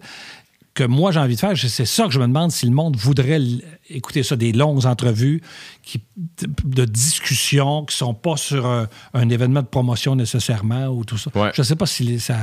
Parce que j'ai toujours fait attention, moi, quand j'ai fait des shows, ben, le monde, c'est une affaire qui les intéresse. Oui, oui, oui. Bon, ça t'intéresseras-tu de m'entendre, moi, dans cette affaire-là? T'sais? Je ne sais pas, peut-être un jour, on verra. Puis là, parce que t'as jamais... Là, quand... T'as pris une pause de combien de temps avant de recommencer à faire des bye-bye? Oh mon Dieu, 12-13 ans, ouais. Ben, c'est pas, tu sais, le bye-bye, là, tu prends pas une pause, il t'appelle plus. C'est pas... Ça, c'était-tu... Ça, Mané, ça a-tu été quelque chose dans ta tête où... Moi, c'est la première fois de ma vie, mettons, tu sais, là, je suis entre deux shows. J'ai juste fait un one-man show, tu sais. J'ai encore OD, mais à un moment donné, j'animerai plus OD. Mm-hmm. Puis là, je suis comme d'une nouvelle zone dans ma vie que je découvre, qui est la zone où... Puis je me diminue pas, là, c'est juste... c'est plus spécial, tu sais, J'ai du temps sur un talk show, whatever, c'est plus le nouveau visage qui est comme « Oh shit », tu sais, c'est comme « Ah oui, c'est Jay va venir jaser », puis... Et là, je suis juste comme « OK », puis faut comme que je recrée mon nouveau matériel, mes nouvelles affaires, fait qu'il y a une espèce de... Moi, quand j'ai développé mon premier show, il n'y avait aucune attente, les gens me connaissaient pas. Là, maintenant, il y en a plus... fait qu'il y a comme un nouveau stress que je connaissais pas, que j'apprivoise. Puis est-ce que tu as traversé ces époques-là, tu sais, dans le sens où à un moment donné, t'es comme... Hey, oui, on traverse tout le temps. C'est ça, ça revient. Tout le temps. Tu te demandes toujours, bon, OK, là, le monde est titané, là, j'ai-tu fait le tour de ce que j'avais à dire? Le monde, ont-tu fait le tour de moi? Ça, ça revient tout le temps, ça, la remise en question. Et pose-toi des questions le jour où tu l'as pu, cette mise en question-là. C'est ça. Parce que là, ça va pas bien. Là, quand tu... Ça va bien. Il y a beaucoup, surtout chez des... Parce que peut-être moins là, mais il y a quelques années, t'as beaucoup, moi je le voyais, puis je recevais beaucoup de jeunes humoristes, là. Puis je me disais, tabarnouche, ils ont 25, 27 ans, ils ont l'attitude des gens de métier qui avaient 55, 60 ans quand j'ai commencé, qui étaient un peu blasés, puis ils venaient faire ça, ils venaient faire une émission. C'est le fond, tu sais, mais c'est comme, c'est une gig. Ouais, j'ai tellement d'affaires à faire, je viens là, mais pas plus. Puis je me disais, my God, comment tu peux penser de même? Ça fait 4 ans, 3 ans, 2 ans que t'as éclos, tu sais. Ouais. Puis des fois, t'as fait un hit, t'as rien fait d'autre. C'est pas fini, là. Ça va être long, là. Puis il y en a d'autres qui vont rentrer, puis il faut que. Puis toi, t'es là sur le cruise control, puis. Ça me dépasse. Fait que le jour où t'es de même, là, c'est le début de la fin. La plupart de ceux qui étaient comme ça, on les voit pas beaucoup aujourd'hui non plus. Là, non, c'est ça. C'est sûr. Parce que les gens sont là. Ouais, les humoristes font de l'argent, les humoristes, ça marche. Il n'y a pas tant d'humoristes que ça qui font une fortune, là. Et, c'est pas compliqué, là. Qui c'est qui fait 200 shows par année? Ils sont pas beaucoup. C'est ça. Ben, ceux qui font 200 shows par année peuvent dire une affaire, ça marche. Oui. Puis ceux qui font pas 200, ben, ils ont peut-être 100. C'est pas que ça va pas bien, là. Mais c'est clair. C'est pas gagné, c'est pas ce qu'on appelle des superstars. Moi, quand j'ai commencé, il y avait 4 salles. Fait que si tu réussissais à faire la salle, t'étais bon, le monde y allait. Fait que quand ils annonçaient des supplémentaires, parce que tu commençais un show, là, mettons, t'allais à la Place des Arts, c'était 3 semaines, là. Tu partais pas de 3 jours, là, c'était 3 semaines. Fait que si tu réussissais à remplir 3 semaines, tu disais supplémentaire, là, tu disais, oh, Colin, c'est un hit, ça. Il est capable de vendre 3 semaines plus la 4e semaine. Maintenant, ils ont tout changé ça. Ah, t'es là le vendredi soir. Dang! La semaine d'après, supplémentaire, le samedi, tu sais, mais c'est juste du marketing, là. C'est pas un hit. On crée des hits artificiels, puis il y a des plateformes partout où on voit les gens, mais avant d'arriver, là, quand tu dis que le monde, ils te connaissent, le monde, t'as ton public, puis qu'ils restent, c'est long, là. Puis ils vont rester parce que toi, t'es toujours là. Alors, quand tu te poseras plus cette question-là, pose-toi d'autres questions. C'est ça. Tu vas toujours te demander ça. Puis c'est très sain. Parce que sinon... Puis quand tu étais entre des projets, tu étais quel genre de personne? Tu sais, comme, est-ce qu'il y a eu des moments où tu as fait « Ah, là, Là, ça s'est calmé un peu. Je vais prendre. Tu sais, qu'est-ce que tu fais? Moi, j'ai pas eu ça. Non? Non. Jamais. C'est ça, quand je te dis, c'est peut-être ça qui fait que j'ai pas goûté, peut-être. Là.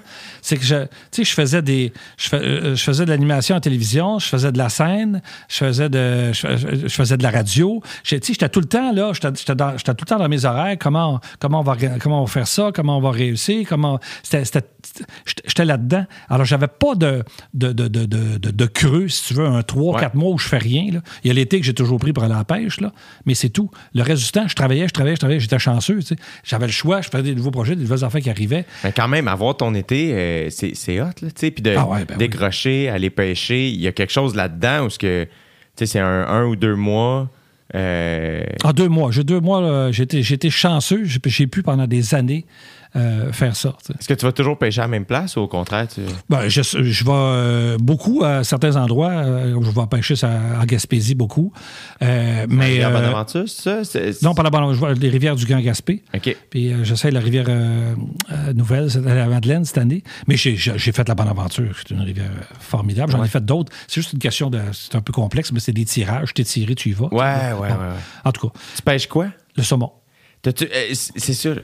Moi, il y a un de mes amis, Guillaume Girard, qui est metteur en scène, writer, acteur extraordinaire, qui a appris là, dans les 2 dernières années à pêcher au saumon. Puis, il apprend de d'autres gens, mettons, qui font ça depuis 10 ans. Puis il m'a dit qu'il y a du monde qui n'a jamais rien pogné en 10 ans. Ben oui. C'est ça. Moi, à un moment donné...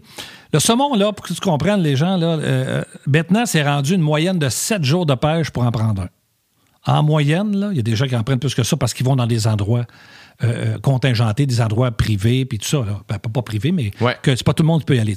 Il y a des fosses, là, t'es tiré, t'es 2 personnes, t'as le droit d'aller là de la journée, puis il y a d'autres places, tout le monde peut y aller. Fait que tu peux te ramasser 10 sur le bord de la rivière à pêcher, à la tour de rôle. Alors, c'est sûr, t'as plus de taux de succès quand t'es dans des endroits contingentés que dans le public. Je fais une animation un soir dans une soirée pour une rivière, au profit d'une rivière, puis il y a un gros homme d'affaires très, très, très connu. Là. Écoute, il peut tout nous acheter quelquefois puis prendre du dessert. Tu sais, pas de problème avec ça. Il vient me voir, il dit « Hey, monsieur l'écuyer, il aimerait ça aller à la pêche avec vous. » Ah oui? Ben, pourquoi? Tu sais? Ben, il dit « Parce que moi, j'ai jamais pris de saumon. » Le gars, il a de l'argent, là. Ça fait 10 ans qu'il pêche. Il n'a jamais pris de saumon. Toi, ça a pris combien de temps avant que tu en prennes un? Moi, j'étais chanceux. La première fin de semaine, j'en ai pris un. Là. Ben, il y avait plus de saumon dans ce temps-là. Là. Puis c'est une loque, là. Parce qu'on a eu justement une annulation. Il y a eu un tirage 48 heures, puis j'ai eu une fausse extraordinaire. Puis c'est là que j'ai pris un saumon. T'sais. Puis c'est-tu à la mouche? Faut-tu c'est à la mouche. Le saumon, pitch, là, de même. Là, tu ramènes. Puis toi, t'as pogné la première fin de semaine. Ben, la première fin de semaine. J'ai pêché 4 jours. Écoute, on est parti de Montréal. Le gars qui m'a amené là, il travaillait dans un magasin de sport. On est parti à 8 h le soir. On est rentré à Gaspé, à Murdochville, en fait, à 4 h du matin. À 5 h du matin, on a dormi 1 heure dans le char. Quand le panneur a ouvert, on a pris nos passes. Puis on a commencé à pêcher. Puis on pêchait du lever du soleil jusqu'à 9 h 30, 10 h. On se couchait, on dormait 4 heures. On revenait. Écoute, j'ai fait ça pendant 4 jours. Puis j'avais jamais pêché à la mouche, rien. Puis je me souviendrai toujours... Le saumon, c'est une faune qui s'appelle Offie sur la rivière York. C'est comme un grand ciré. Tu sais, l'eau est comme un papier cellophane. Puis là, je vois, il y a des saumons, il y en a 4-5, des gros. Tu les vois très bien, là. Puis il y a 3-4 petits, en arrêt petit, le 12 livres, là, 4 kilos. Là. Puis t'es supposé envoyer ta mouche, puis elle est supposée tomber droite, puis elle descend même, puis elle passe devant le saumon. Moi, comme je suis pas habitué de lancer, ma mouche, ma ligne, elle tombe molle. Fait que, au lieu de leur passer comme ça, elle passe. Puis là, écoute, il fait beau. Ciel magnifique. Il est 6 h 30 le matin. On était une fosse avant, ça n'a pas marché. Fait que là, je vois ma mouche, elle passe tout croche, puis je vois les 2 gros saumons qui se lèvent. Puis ça se voit. Là, le bon guide, il est en haut d'une butte de roche, puis il fait « OK, relance, essaie de lancer plus de reste, Chris, ça se tire! » Fait que là, je relance, et là, elle tombe pas pire. Puis là, je la vois venir. Je la vois s'en venir. Je vois les 2 gros saumons qui se lèvent. Et en arrière, le petit foin à 12 livres, qui n'est pas supposé. C'est supposé, tu sais, le saumon, il y a toutes des théories, tu prends 45 degrés. Lui, il est 15 pieds en arrière, 12 pieds en arrière. Il passe par-dessus 2, il ramasse ma bouche. Puis non. Je me souviens, il part. Puis là, je tiens ma ligne, la ligne est comme ça. Puis là, ça part, puis ça tire, là. Puis là, je l'ai, puis là, je suis comme dans le cirage. Ça fait 4 jours, pas dormi, je pêche comme un malade, là. Puis là, tu sais, j'entends tout comme ça. Un peu, là. Et à un moment donné, il se met à grêler. Puis là, j'ai le saumon, mais là, il grêle. Voyons, dans ma tête, ça fait comment ça se fait qu'il grêle, il fait beau, tout ça. Et je sors de ma torpeur, c'est mon guide qui me garoche des roches. Quoi? Il me garoche des roches. Laisse-la aller! Non! Laisse-la aller! Parce que moi, je le tenais. Puis là, il... quand je le laisse aller, il est parti avec. Là. Puis là, il m'a tout coaché, puis j'ai réussi à le ramener. Là. Mais je pensais qu'il grêlait. C'est comme ça que j'ai pris mon premier savon. Puis là, j'ai la photo encore. Ben, je suis là. J'ai pas dormi, ça fait 4 jours. Fait que... Oui, je suis content, mais je suis tellement brûlé. Mais j'ai pris mon savon. Puis ça te fait quoi de pêcher? Est-ce que ça te calme? Est-ce que c'est justement, c'est tellement loin de ton métier qu'au contraire, t'es comme, hey là, j'ai 2 pieds dans la rivière. Je suis avec la nature, je dors. Ben moi, c'est le bois. En partant, le bois, là, si je m'amène dans le bois, là, il n'y a plus rien d'autre qui existe. C'est là que je suis le mieux. C'est sûr que l'eau, puis pêcher, c'est zen, c'est de la chasse, la pêche au saumon, c'est pas de la pêche, c'est de la chasse. Hein? C'est qu'il faut qu'ils trouvent, faut que... Puis on sait pas pourquoi le saumon prend la mouche, là, parce que le saumon, lui, il s'en va se reproduire en mer, il revient, il se met à l'entrée de à l'odeur, il retrouve la rivière où il est né. Son métabolisme change parce qu'il passe de l'eau salée à l'eau douce. Il rentre dans la rivière, ça peut être début juin, ça peut être le long de l'année, et il ne se nourrira pas jusqu'au mois d'octobre où il va se reproduire puis il va retourner en mer. Fait que donc, il ne mange pas. Pourquoi il prend la mouche? C'est-tu parce que tu l'écœures? C'est-tu pour jouer? C'est-tu par curiosité? C'est-tu par agressivité? On ne sait pas pourquoi il prend la mouche. Fait que toutes les théories, là, il n'y a personne qui sait. Fait que il y a quelque chose de formidable là-dedans. Le saumon retourne à son lieu de naissance. Il va ramasser la mouche, je ne sais pas pourquoi. Maintenant, c'est du catch and release. Le saumon, tu ne peux plus le garder. Il faut que tu le remettes à l'eau parce qu'il y en a de moins en moins pour la survie de l'espèce. Mais il y a quelque chose de... C'est pas un poisson, c'est une bête. Ça. Quand tu as un saumon là, de 10 kilos là, que tu as pris, là, puis là, que tu l'as dans... Il ne faut pas que tu le sortes de l'eau. Là, tu tiens à l'eau, tu as enlevé la mouche, là, puis là, tu le calmes en dessous de l'eau. Tu frottes un petit peu à bédaine, là, tu sens son cœur... les pulsations qui descendent. C'est vrai? Ah ouais, ben oui, parce que là, c'est un gros muscle, c'est gros de même. Là, tranquillement, puis il se calme. Puis il se calme. Ah, il se calme, ben oui, parce que là, il a forcé, il a travaillé. Puis toi, tu tiens le nez dans le courant pour qu'il s'oxygène bien comme il faut, puis tu le tiens par la queue. Puis dis-toi une affaire, quand il va être assez fort, tu seras pas capable de le retenir. Il va donner un coup de queue, là. Pff, tu le retiens tant qu'il... Puis quand il est prêt, tu sais pas trop qu'il va le retenir, il va partir, tu sais. Fait qu'il y a quelque chose de bien émouvant là-dedans. De garder le saumon dans l'eau, c'est une bête magnifique, c'est beau, là. Puis tu dis, ah, c'est fantastique. Moi, des gens que j'ai amenés à pêche au saumon, ils sont toujours revenus de là en disant, ah, quel monde extraordinaire. Mais là, ça commence à m'attirer. Mon père est un grand amateur de pêche. Mon père, sa famille vient de la Gaspésie. Fait que lui, il a toujours plus pêché. Mais là, mes parents ont un vignoble maintenant, fait que mon père est plus occupé avec ça. Fait qu'il pêche moins. Mais même avec mes chums, là, ça commence à me travailler. Puis ça a l'air vraiment d'une cérémonie. C'est ça qui est le fun. Oui, puis c'est plus ce que c'était avant. Avant, c'était les gars qui partaient aller boire de la bière, puis c'était ça. Les filles ne venaient pas pêcher. Là, on y va avec nos blondes. On y va. Tu sais, c'est une activité... C'est moderne, là. Ouais, c'est... Quand j'ai commencé, moi, j'étais bien déprimé. C'était tous des mononcles. Il faut que je fasse attention, il y avait mon âge. Oui.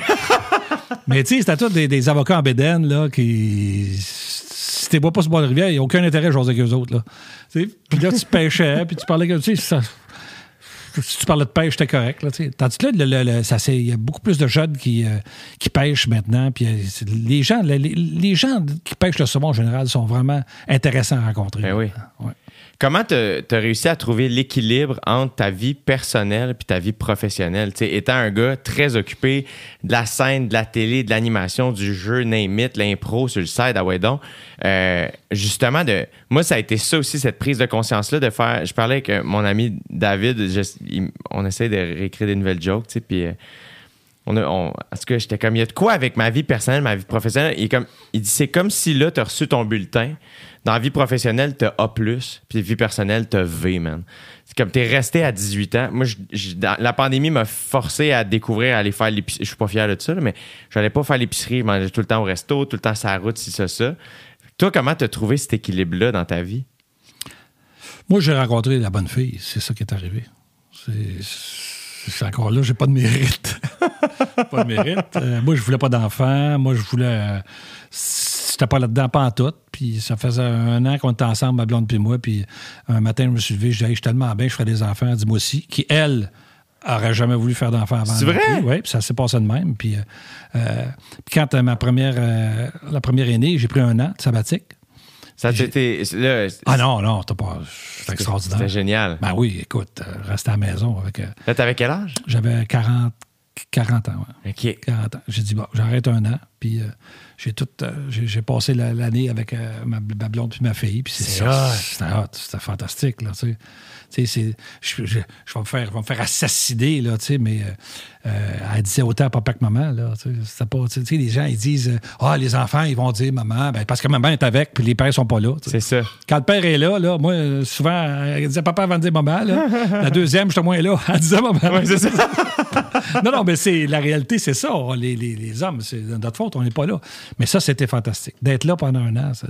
Y a-tu de quoi qui a changé à devenir père dans ta vie ou dans ton métier, de faire, OK, là, justement, moi, mettons, ce métier-là me fascine, mais j'ai une grande peur de nourrir mon ego, de part, tu sais, ce qu'on parlait tantôt, justement, on en rencontre des égos démesurés, on voit des gens changer. C'est des choses, moi, qui m'effraient. Je pense, j'ai la chance d'être bien entouré, fait que je pense que c'est quelque chose qui m'attire, ben, en tout cas, je suis peut-être moins à risque que d'autres, mais il en demeure pas moins que je suis rassuré d'avoir peur de ça, mais j'ai l'impression que, moi, j'ai vu mes sœurs devenir mères, puis ça a fait changer toute la dynamique de la famille. Tu sais, voir mes parents devenir grands-parents, moi devenir oncle, mes sœurs devenir mères, tout le monde a un nouveau rôle qui pogne une espèce de... Quand je vois les enfants de mes sœurs, puis c'est pas les miens, mais là, pour vrai, j'ai pu avoir une mauvaise journée. Il y a quelque chose qui switch où je suis comme, ah ben si eux sont de bonne humeur, il y a de quoi de plus léger dans l'air. Là, tu sais, on sauve pas de vie, là. On fait rire, là. C'est ça. Fait que, et les enfants, c'est... Moi, ce que ça a changé beaucoup dans ma vie, c'est de la façon de voir mes parents. C'est que quand t'as... Tu sais, quand t'es jeune, tes parents disent affaires, ils sont fatiguants. Ils sont donc épais, ils comprennent rien. Puis là, quand tu as des jeunes enfants, tu te rends compte que tu leur dis la même affaire que tes parents t'ont dit. Et tu te rends compte de la difficulté, surtout nos mères. Je sais pas toi, mais moi, ma génération, c'est nos mères qui étaient à la maison. Écoute, c'est des sacrifices de vie qu'ils ont fait, là. Puis c'est pas... Je trouve ça admirable et j'en suis reconnaissant, tout ça, mais ça devrait pas être de même, là. Les gens devraient pas mettre leur vie sur pause pour... Mais il y a des gens, c'est leur vie, puis c'est correct, là. Mais en tout cas, mais c'est de voir ce que ma mère a fait pour moi. Ça a tout changé, là. Et j'espère pouvoir être comme ça avec mes enfants. Tu sais, mes enfants le diront quand ils seront plus vieux, là. Le sauront quand ils seront plus vieux, là. Mais ça... Et la vraie vie, ça reste que... Tu sais, c'est comme... moi, là, mes filles sont bien plus énervées que je n'ai ici aujourd'hui que tout le reste de ce que je fais, là. Ça aussi, ça met les choses en perspective. Oui, absolument. Ah oui, quand ça va être quand? Les affaires que je fais, ils ne me demandent pas c'est quand. J'ai joué dans le bye-bye. Ah oui, on l'a vu. Ah oui. C'est ça. Mais tu sais, c'est normal, c'est correct, là. Mais c'est, il y a quelque chose de... Et on est chanceux chez nous, ils ont jamais joué sur le fait qu'ils étaient... Puis moi, comme j'ai jamais... Ça fait partie aussi beaucoup pourquoi j'ai jamais fait rien publiquement avec mes enfants. C'est parce que je veux qu'ils aient leur vie à eux autres. C'est ma vie à moi, la vie publique. La vie publique, c'est pas la leur. Est-ce que... Moi, c'est une réflexion que j'ai beaucoup parce que, justement, je pense que un gars assez ouvert qui dit les affaires. Mais justement, à un moment donné, j'étais comme Colin, parce que là, ma vie personnelle, à un moment donné, j'ai fait « Ah, faut que j'en garde un peu pour moi. » Ça a-tu été dur? Moi, ça n'a pas été dur, parce que moi, je pense que tu le fais ou tu le fais pas. C'est ça. Tu gardes les choses pour toi ou tu les gardes pas pour toi. Tu peux pas choisir ce qui fait ton affaire. Parce que ça te sert, puis après ça te sert pas. Moi, ça me fait toujours rire. Il y a des gens qui sont très connus, là, qui ont dit à 3 filles différentes dans un gala, t'es la femme de ma vie. Moi, je serais gêné, tu sais. C'est comme... c'est peut-être la deuxième fois. La troisième fois, c'est parce que là... Fait que quand tu parles de ce que t'es, de ce que tu vis dans les journaux, c'est bien correct, ça va, mais quand ça va mal... Tu vas en parler aussi. Puis au-delà de ça, il y a aussi le fait que moi, mes enfants, jamais les enfants autour d'eux, puis jamais leurs professeurs savaient que c'était moi le père, souvent des fois en fin d'année, parce que même des fois, j'allais même pas à la première rencontre de parents, parce que je voulais pas qu'ils sachent que c'était moi leur père. Et ils ont passé à travers ça, c'était formidable. Tu sais, ça n'a pas teinté le rapport avec les autres, jamais. C'est vraiment... C'est quoi ton rapport à ça, le fait de... Parce que le mot vedette, à un moment donné, apparaît, tu sais, dans... Mm-hmm. Moi, j'étais humoriste, puis là, à un moment donné, je devenais animateur, puis là, à un moment donné, c'est comme... Oups, là, les gens se mettent à parler de l'argent que je fais ou des affaires de... Tu sais, il y a comme quelque chose qui change. Moi, j'ai encore ma mentalité de gars du cégep ou quelque chose qui coûte 200$, c'est très cher, tu sais. Fait que... Il y a... C'est quoi ton rapport à ça? Hein? Tu sais, t'es un artiste, mais aussi par la bande, une vedette, tu sais, est-ce que tu donnes l'énergie à ça ou aucune? C'est comme, garde. Non, on a une chance extraordinaire ici, c'est que le monde est fin. Le monde est gentil. Fait que tu peux... Et on ne vit pas en marge de la société. T'sais, si tu es en France ou tu es aux États-Unis, tu vas dans un bar, tu as des sections VIP, tu te mêles pas au monde parce qu'ils peuvent pas, parce que ça va être l'émeute, puis ça va être tout ce que tu voudras. Ouais. Ici, c'est pas ça. Ici, là, c'est pas vrai qu'il y a peut-être certains chanteurs, mais sinon, chanteuses, mais sinon, tout le monde peut se mêler partout à tout le monde. Il n'y a pas vraiment d'endroit, tu sais. Puis il y a tellement d'endroits où tu peux être tranquille que si tu vas d'un endroit, tu sais, si tu vas t'installer à plein milieu d'une salle à manger chez Saint-Hubert, c'est sûr que le monde va te parler, puis ils te connaissent. Comme ils parleraient à quelqu'un qu'ils connaissent. C'est ça. Si tu veux être tranquille, ben prends une table à l'écart, je sais pas. C'est ça. Ou fais-toi manger de tabarnouche, alors que toi. Mais tu sais, c'est pas... je parlais à quelqu'un dernièrement, elle me disait, il y a un chanteur, il est venu... au bar où je travaille, tu sais, puis il a demandé une table tranquille à l'écart parce qu'il voulait travailler. Hey, come on! Tu veux travailler? Travaille chez vous, travaille dans un bureau. Pas travailler dans un bar pour pas te faire déranger. Bullshit! Voyons! Non, mais tu sais, il y a une grosse game là-dessus. Ah ouais, je veux être tranquille, mais hey, je suis moi, là, ça, hein? Ouais, je comprends. Les gens, des fois, ils sont... Ah, tu dois être tanné de te faire déranger. Puis je suis comme, si je voulais pas me faire déranger, je viendrais pas dans un festival où tu sais, j'irais pas... ça, c'est ma façon de voir les choses. Ouais, je suis un peu de même. Peut-être qu'on est... tu fais ce métier-là, puis en plus, on a la chance de vivre avec du monde qui sont fins, puis qui sont respectueux, puis qui sont cool, regarde. Fait que c'est pas... C'est comme vivre dans ton quartier à la grandeur de la province. C'est ça! C'est la même affaire. Ouais. Qu'est-ce que ton métier t'a le plus appris sur toi? Tu sais, par exemple, moi, mettons, plus jeune, je jouais au hockey. Puis au hockey, j'étais très mauvais perdant. Ça sortait pas le meilleur de moi. J'étais là, le couteau entre les dents, je me donnais pas droit à l'erreur. Mon père, il arrêtait pas de me dire, coudon, tu joues au hockey, faut que tu joues, faut que tu t'amuses, c'est un jeu. Et pour moi, là, c'était la fin du monde. Et ensuite de ça, quand j'ai découvert l'humour, j'ai comme découvert, ça ressort le bobli en moi, parce que, ben là, si je faisais une erreur, ça pouvait faire mal, tu sais, à l'orgueil ou, tu sais. Mais on dirait que là, j'avais un problème à résoudre. OK, ben là, cette joke-là marche pas. Faut trouver une solution. Puis là, j'ai découvert la créativité. Puis là, on dirait que ça sortait le côté bobli en moi. Puis c'est la raison pour laquelle je crois que je suis pas un athlète aujourd'hui dans la vie, mais je suis un humoriste. Malgré le fait que j'ai pas fait de théâtre, j'ai pas fait d'impro, j'ai rien fait. Parce que ça, on dirait que je suis comme, j'ai trouvé mes forces, puis même mes faiblesses deviennent des forces. Y a-tu de quoi, toi, dans le métier que t'as fait? Crime, je m'en allais pas là, moi, finalement. Puis ce métier-là m'a attiré, puis c'est ce que j'ai découvert sur moi. Ben moi, je voulais être acteur. Puis je ne pense pas que j'avais le tempérament pour être un acteur. Parce que l'attente du téléphone, puis perdre sa job 5 fois par année, là, c'était trop dur pour moi, ça. Puis à un moment donné, j'étais vraiment, vraiment... Quand j'ai fait une série qui s'appelait Blanche, début des années 90, puis là, on m'offrait presque tous les rôles, pas tous les rôles, mais des rôles dans presque toutes les séries. Puis je me rends compte qu'il y avait des affaires que c'était pas nécessairement pour moi ou c'était pas bon ou peu importe. Là. Et l'animation, ça m'a permis de... ça m'a permis de me faire confiance. Puis de dire, hey, je suis capable de faire... Tu sais, ça... Ça m'a donné confiance en moi. Autant j'étais insécure, autant je me suis rendu compte que tu peux faire ça, Patrice. T'es capable. Puis tu peux faire ça pendant longtemps. Ouais. Ça m'a beaucoup rassuré sur ce que j'étais. Tu sais, à un moment donné, à force de te faire dire non en audition, tu deviens, tu te demandes, qu'est-ce que je vais-tu faire quelque chose dans la vie? Je vais-tu réussir? Dans quoi je vais m'en aller? Je savais vraiment pas dans quoi je m'en irais si ça marchait pas. Puis là, je dis, hey, wow, j'ai le droit. Mais tu sais, moi, je trouve que en vieillissant, ce que j'ai compris, puis avec le métier, c'est ça aussi. Moi, on dit qu'on mérite plus que ce qu'on exige. On mérite tout plus que ce qu'on a. Puis souvent... Et en amour, c'est ça. Dans le job, souvent, on fait trop de compromis. Et c'est là qu'on ça chire puis on est dans la marde. On mérite tout le top.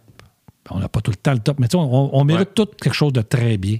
Puis souvent, on pense qu'on ne mérite pas, puis on va y aller, que ce soit dans une relation amoureuse, que ce soit dans une... On y va parce qu'on dit « Ah, j'aurais pas mieux ». Puis c'est souvent ça l'erreur. Tu sais. Il y a des comédiens qui sont extraordinaires, mais ils ont tellement fait de scrap parce qu'ils tripaient, puis ils faisaient de la musique. Aujourd'hui, on les a trop vus, puis on les voit moins avant, mais c'est des talents exceptionnels. Mais c'est juste... En même temps, la réalité, c'est ça. Si on te voit faire n'importe quoi, ben, tu es associé à n'importe quoi. C'est une balance à garder, là. Mais on mérite. On mérite ce qu'on a, on mérite même mieux. On mérite tout. Moi, toi, c'est la même chose, probablement. On a une chance extraordinaire. Quelqu'un qui... Dans sa vie, sa passion, mettons, là, c'est le sport. Bon, regarder le sport à la TV, je sais pas. Il travaille, il n'aime pas sa job. Mais il est content parce que là, c'est, mettons, c'est les playoffs, il retourne chez eux. Ou c'est la pêche, il va à la pêche. Bon. Moi, probablement, c'est la même chose pour toi. Moi, ma passion, là, c'est ce que je fais. Puis la pêche, ces autres affaires-là, c'est un hobby, c'est une affaire le fun, là. Mais je travaille pas pour aller à la pêche, moi. Moi, je travaille parce que j'aime ça. J'ai jamais l'impression de... Alors, ça... Dans une vie, ce que ça change. Puis le monde qui écoute, qui se font suer avec leur job, vont comprendre ce que ça veut dire. Pense à ce que tu aimes le plus, là. Puis nous autres, c'est ça notre job. Ah, c'est fou. Ce qu'on aime le plus. Alors, c'est une chance extraordinaire. Puis quand je te disais, j'en prenais pas conscience au début, bien aujourd'hui, je m'en rends compte. Je me dis, hey, Colin, ouais. Et là, je le goûte. Là, je trippe. Là, quand je fais des trucs, là, quand je fais un gala, je fais un numéro, ça marche. Hey, Colin, là, tu sais. Je pense à toutes mes chums que j'ai connus qui font même plus ce métier-là, mes amis de filles, de gars qui avaient peut-être pas le tempérament, qui n'avaient peut-être pas nécessairement le talent, ou qui l'avaient et qui n'avaient pas le tempérament, qui n'ont pas fait ça. Je trouve ça sensationnel. L'expérience, c'est quelque chose, tu sais, on le dit souvent, qui ne s'achète pas. Puis je pense que c'est la première fois que j'ai réalisé que j'avais un peu plus d'expérience qu'avant. C'est... la saison dernière de OD, on ouvrait la saison avec un live de 1 heure. Puis ma réalisatrice, c'était la première fois qu'elle réalisait un live. C'était sa première gig de réalisation. Puis c'était mon assistante réalisatrice, mes 3 premières saisons de OD. Fait que j'étais très proche d'elle.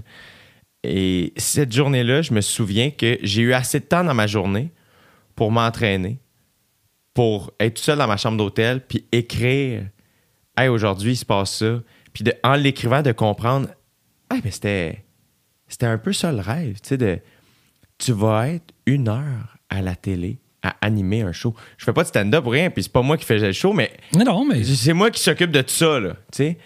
Et j'ai pu me dire, prophétisant, c'était ça le but. Oui, c'est normal d'être nerveux, mais laisse pas ce stress-là teinter cette journée-là, qui est supposé être le fun parce que c'était ça que tu voulais faire, devenir quelque chose qui peut être désagréable. Puis j'ai réalisé... Fait que je suis entré sur le plateau avec ce mindset-là, puis c'était gros, puis il y a du monde. Puis j'ai pu dire autant aux candidats qu'à ma réalisatrice, « Hey, je suis là pour vous autres. Moi, là, pars la machine, m'occupe de tout. Concentre-toi sur tes affaires, j'ai le reste. » Puis je me souviens de faire... On dirait que j'ai fait l'exercice mental de profite-en. Ouais. Amuse-toi pour vrai.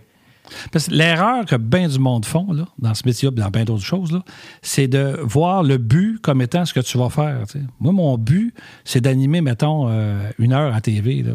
Chaque semaine. Bon, c'est bien beau, là, mais c'est tout le processus de te rendre là qui est extraordinaire. Parce qu'une fois que tu fais ça, si ton but, c'est ça, là, qu'est-ce que tu fais après? C'est ça. Tu l'as fait. Je suis arrivé, je fais quoi? Ouais. Alors, c'est tout ça, c'est tout monter les équipes, de tout monter, te préparer, arriver, puis de profiter du fait que quand tu arrives, tu es prête, puis tu peux le faire. Wow, après ça, oui, je vais en faire un autre. Ouais. Les gens sont souvent en amour, surtout de nos jours, avec la célébrité. Là, ils veulent plus être connus que faire quelque chose qui fait triper. Tu sais. Ouais. Fait que t'es pas toujours connu pour les bonnes raisons. Là, mais puis il y a quelque chose aussi, tu sais, quand on pense à Patrice Lécuyer, surtout aujourd'hui, on pense juste à, voyons, des projets qui durent, puis quelqu'un qui est apprécié du public, apprécié de ses pairs, respecté, qu'on continue. on pense pas aux premières 10 années. Ah ben non. Mais ces 10 années-là, j'imagine que dans ta psyché à toi, c'est ce qui fait que t'apprécies chaque affaire. Sûrement. Je me souviens d'une fois, puis j'ai compté ça, puis tout le monde est parti à rire dans mon équipe parce qu'ils disaient « Oh non, Patrice, ben oui, c'est vrai. » Je me suis posé une question avec ma blonde de l'époque. On était allé dans un Gracie Spoon, là, puis on a ramassé toute la change de tiroir. C'est tout ce qui nous restait. Tu sais. Puis là, on était gêné d'aller manger un hot dog, une frite, puis un coke à deux, parce qu'on n'avait pas assez d'argent de laisser pour boire. Tu sais. Puis on s'est dit, on va partir vite quand ça va être fini. Puis je prenais la décision ce soir-là, cet après-midi-là, c'était un après-midi. J'ai dit, je continue-tu? Est-ce que je continue? Puis souvent, quand je fais un bon coup ou il m'arrive une bonne affaire, je repense à cet après-midi-là, puis je me dis, ça ne prend pas grand-chose. Là. Il a dû m'arriver quelque chose, un petit rôle après, puis c'est plusieurs années avant que ça décolle. Tu sais. Mais c'est dur faire ce qu'on fait. C'est dur. C'est extraordinaire en parler quand ça marche. Oui, c'est ça. Mais c'est tellement ingrat quand ça décolle pas. Là. J'ai passé des auditions humiliantes. Là. Tu rentres pour une audition de bière parce que tu gagnes ta vie, puis là, ils sont tous en costume de bain. Dehors, il neige. C'est tous des mannequins. Fait qu'ils sont tous en costume de bain. Ils ont leur linge bien plié. Moi, je fais comme un râteau. Je suis assis là. Puis là, tu rentres, puis c'est un réalisateur anglophone qui dit « OK, it's not complicated. You come out of the fridge and you dance and you're happy. » Tu sors du frigidaire, tu danses, t'es content. Fait que là, tu fais semblant de sortir d'un frigidaire. Non, non, non! Just a fridge! You open the fridge door, and you get out! Hey, et là, t'es là. Là, tu dis, il rit-tu de moi? Mais ben, c'est vraiment ça. Puis là, après ça, tu vois l'annonce. C'est ça, ils sortent d'un frigidaire, puis ils sont contents, ils achètent la bière. Puis là, tu fais ça, puis ils te prennent pas, parce qu'ils vont prendre... Ça se tourne en Floride, c'est tout en costume de bain. Toi, tu peux pas faire ça. Puis tu t'en vas chez vous. Je ne l'aurais pas... ça marchera pas. Puis là, tu te sens, pourquoi je fais ça? Ça n'a pas d'allure. En tout cas, toutes ces affaires-là, c'est sûr que quand le succès arrive, là, mon Dieu, ça fait du bien. Alors moi, tu vois, quand tu parles de ton après-midi au Greasy Spoon, avec ta blonde de l'époque, moi, je me souviens d'une soirée d'humour que j'avais organisée au Quai des Brumes. Puis, tu t'as donné une idée. C'était un genre de late night. Fait que moi, mes amis, mes collègues, on se mettait en habit. Tu sais, moi, c'était le seul habit que j'avais. On le mettait, tu sais, on était fripés un peu. Puis on amenait un bureau. Puis on avait fait faire un logo. Puis j'avais fait des tasses que j'ai encore aujourd'hui. Puis c'était mes parents qui faisaient la porte. Tu sais, c'était ça, là. Puis un soir, si je me trompe pas, sur le line-up, on avait François Bellefeuille. Je pense Simon Leblanc puis Simon Gouache. Tu sais de quoi, là? Des gros noms drôles. Oh, oui. Et là, il a fallu que j'aille les voir pour leur dire qu'on cancellait le show parce qu'il y avait personne. Juste personne, tu sais. C'est toi qui l'avais organisé. C'est moi qui l'avais organisé, tu sais. Puis je me souviens, tu sais, être assis en avant du bar, tu sais, c'est la chaîne de trottoir, puis t'as l'autobus qui te frôle, là, tu sais, c'est un arrêt de bus pas loin, puis tu bouges même pas parce que t'es comme... Pourquoi je m'entête? Que c'est... Les gens veulent pas me voir. Pourquoi moi, je veux qu'ils viennent me voir? Pourquoi j'organise des affaires, tu sais? Puis à un moment donné, les premiers tournages de... Quand j'ai fait le Sandbell, là, j'ai pensé à cette journée-là, là. Tu sais, puis là, tu check dans le rideau, là. Asti, puis le monde s'est pointé, puis on est 10 000 dans la place. Asti, que tu croques dedans plus fort, j'ai l'impression, oui, tu sais. Ben oui. Que si ça m'était jamais arrivé d'avoir des shows. Alex, à un moment donné, est venu voir un de mes shows au Zoo Fest 2015. J'ai fait une run de 19 shows. Puis à un moment donné, un dimanche soir, il y a 13 personnes dans la salle. C'est une salle de 50. Fait que c'est pas si pire. Mais sur les 13, il y a mes parents. Alex, okay. Davidson, un de nos amis, puis ma petite sœur Sarah. Fait que t'enlèves eux autres, on est 8. Là, encore. Puis là, faut que tu fasses une heure devant du monde que t'aimes, qui te voit d'un contexte un peu honteux, mais tu le fais. Puis tu fais une heure, c'est pas plus court. Là. Non. J'ai fait l'heure. C'est plus long même. Oui. Mais c'est ces moments-là qui font que après ça, tu sais. On dirait que tu veux plus fort. On dirait que si tu crées quelque chose, il y a une motion qui se crée, on dirait. Tu sais. Ah, mais ça prend une drive. C'est sûr ça. Que... moi, je me souviens de mes premières années d'impro. Moi, j'étais pourri en impro là, pendant 2-3 ans. Est-ce que tu penses que c'est parce que la journée où c'est devenu télévisé, on dirait que toi, l'instinct de survie, penses-tu que c'est ça qui te... Non, parce que moi, les premières années, j'étais un joueur bien ordinaire. L'année que j'ai éclos, là, ouais. C'est seulement les éliminatoires qui étaient à TV. Fait que l'année que ça a marché... C'est vraiment, c'est une impro avec Normand Brathwaite puis Robert Gravel. Je suis seul contre les deux. Wow. C'était les deux grosses stars de la Ligue. Puis là, j'ai fait une impro, puis je l'ai gagné. Puis, écoute, c'était ça où je mourais. Mais il était tellement fort, il était tellement bon. Puis là, et là, ça a fait un déclic. J'ai dit, OK, c'est le même. Mais tu sais, j'avais un style très baveux, moi, en impro. C'était très... mais là, j'avais pas le choix. Il fallait que je me batte contre les deux gros, là, les deux gros stars. Fait que, tu sais, et là, j'ai commencé à jouer plus comme ça. Puis là, ça s'est mis à décoller. Là, il y a eu la partie... les éliminatoires ont été à TV. Bien là, j'avais éclos avant, si tu veux. Là. Fait que là, ça a bien été. Puis l'année d'après, toutes les games étaient à TV. Fait que moi, mes bonnes années, ils ont été à TV. Hein. Puis quand les gros joueurs hot sont arrivés après, c'était peu à TV, puis on les a pas vus. Ça finit que moi, là, tu sais. Fait que, il y en avait d'autres. J'étais pas le seul hot, là, tu sais. Mais donc, on a l'impression que j'ai dominé pendant des... il y a des joueurs qui ont dominé tellement longtemps à la Ligue nationale d'improvisation, bien plus que moi, là. C'est tellement impressionnant, l'impro, je trouve. J'avais un prof à mon école secondaire qui nous avait amené. Moi, je voulais full faire de l'impro quand j'étais kid. Mais moi, j'étais un joueur de hockey, tu sais. Fait que j'étais pas vraiment dans le clic de théâtre, tu sais. Puis, dans ma cohorte à l'école secondaire, j'étais chanceux, on avait une bonne cohorte. Tout le monde se parlait un peu, puis tout le monde était pas mal fin, tu sais. Mais j'étais intimidé parce que j'ai trouvé très bon. Moi, je me souviens d'un gars, là, à mon école secondaire, il frôlait les murs quand il marchait dans les couloirs. À un moment donné, là, j'étais allé voir une pièce de théâtre. Il a tout pété. J'étais comme, quoi, c'est ce gars-là qui joue? Puis il était dans l'équipe d'impro, puis il était fort. Je l'admirais au bout, tu sais. Je peux pas croire qu'aujourd'hui, c'est moi qui pratique ce métier. Puis lui, il doit avoir une job bien sérieuse, mais un hostie de talent. Puis j'avais été demandé au prof, « Hey, j'aimerais ça faire de l'impro, tu sais. Mais j'ai peur. » En secondaire 3. Et comme l'année prochaine, en début d'année, je vais te commencer dans l'équipe de secondaire 3. Puis à Noël, tu monteras avec les 4, avec ta gang. Je suis comme, parfait. Je rentre en secondaire 4, le prof s'est fait mettre dehors. Fait que t'as commencé en 4. Fait qu'il n'y a plus d'impro. Ah, il n'y a plus d'impro. Il n'y a juste plus, tu sais. Puis après ça, je suis arrivé au cégep. Là, je commence-tu l'impro? Mais là, je me suis mis à jouer au foot. Il n'y a pas d'impro. Fait que j'ai fait de l'impro à l'école de l'humour. OK. Tu sais, hey, c'est quand tu disais, là, je chante-tu l'âge, là, je le vois parce que moi, l'impro n'existait pas. Moi, ça n'avait pas école, là. Ça n'existait pas. On entendait parler de la Ligue nationale d'improvisation. Ça se faisait chez Beaujeu à Montréal. C'était un bar. On savait que ça se passait là. Mais il n'y a pas de TV, il n'y a pas rien. On ne savait pas ce que c'était pendant 3-4 ans. C'était dur d'avoir des places. Il y avait 100 places. Tu sais, et quand j'ai commencé, c'est arrivé à l'Université du Québec, à la salle Alfred de la Liberté. C'est comme un aréna. C'est vraiment fait comme un aréna. J'ai commencé là, puis c'était pas à TV encore. Puis c'était pas... Là, on commençait à en entendre un peu plus parler, mais on ne savait pas ce que c'était. Fait que quand je vois du monde qui me dit, ben Claude Legault me dit, j'ai fait de l'impro au cégep. Hein? Nous autres, ça n'existait pas. Ça n'existait pas, l'improvisation. C'est fou ce que tu as vu. Ouais. Tu sais, comme tu as comme un espèce d'âge prime où ce que.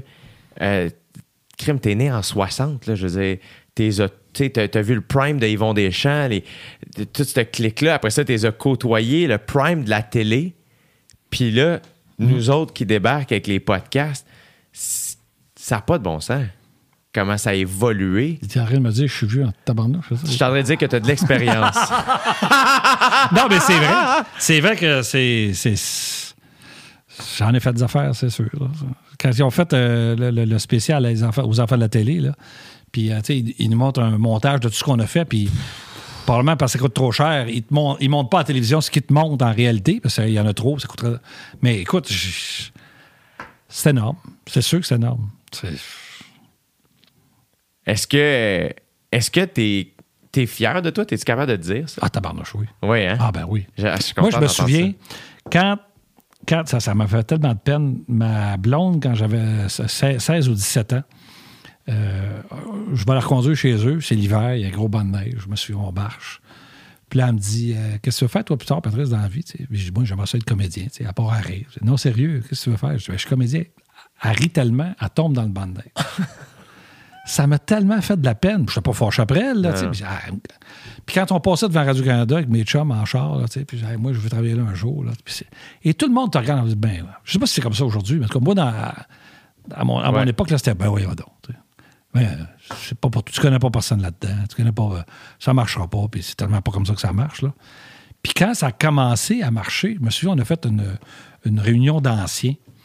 Puis 10 ans, 15 ans, après notre secondaire 1 ou 3, je faisais du latin. Dernière classe de latin, c'est ça, au public. C'était à moi. Encore, oui, il était tout fait ça. Puis il vient, un gars qui vient me voir, il dit, hey, Patrice, il dit, dis que si on avait pris la même décision que toi, on serait tous à la même place que toi aujourd'hui. Mais toi, par exemple, tu as eu le gosse de le faire, bravo. Pis tout. Je partais à rire, puis mes autres amis aussi sont partis à rire, en disant non. Non, c'est ça. Non, c'est pas de même. Ça c'est pas parce que tu dis je vais le faire que ça marche. J'ai eu de la chance. J'ai eu des gens qui m'ont aidé, c'est sûr.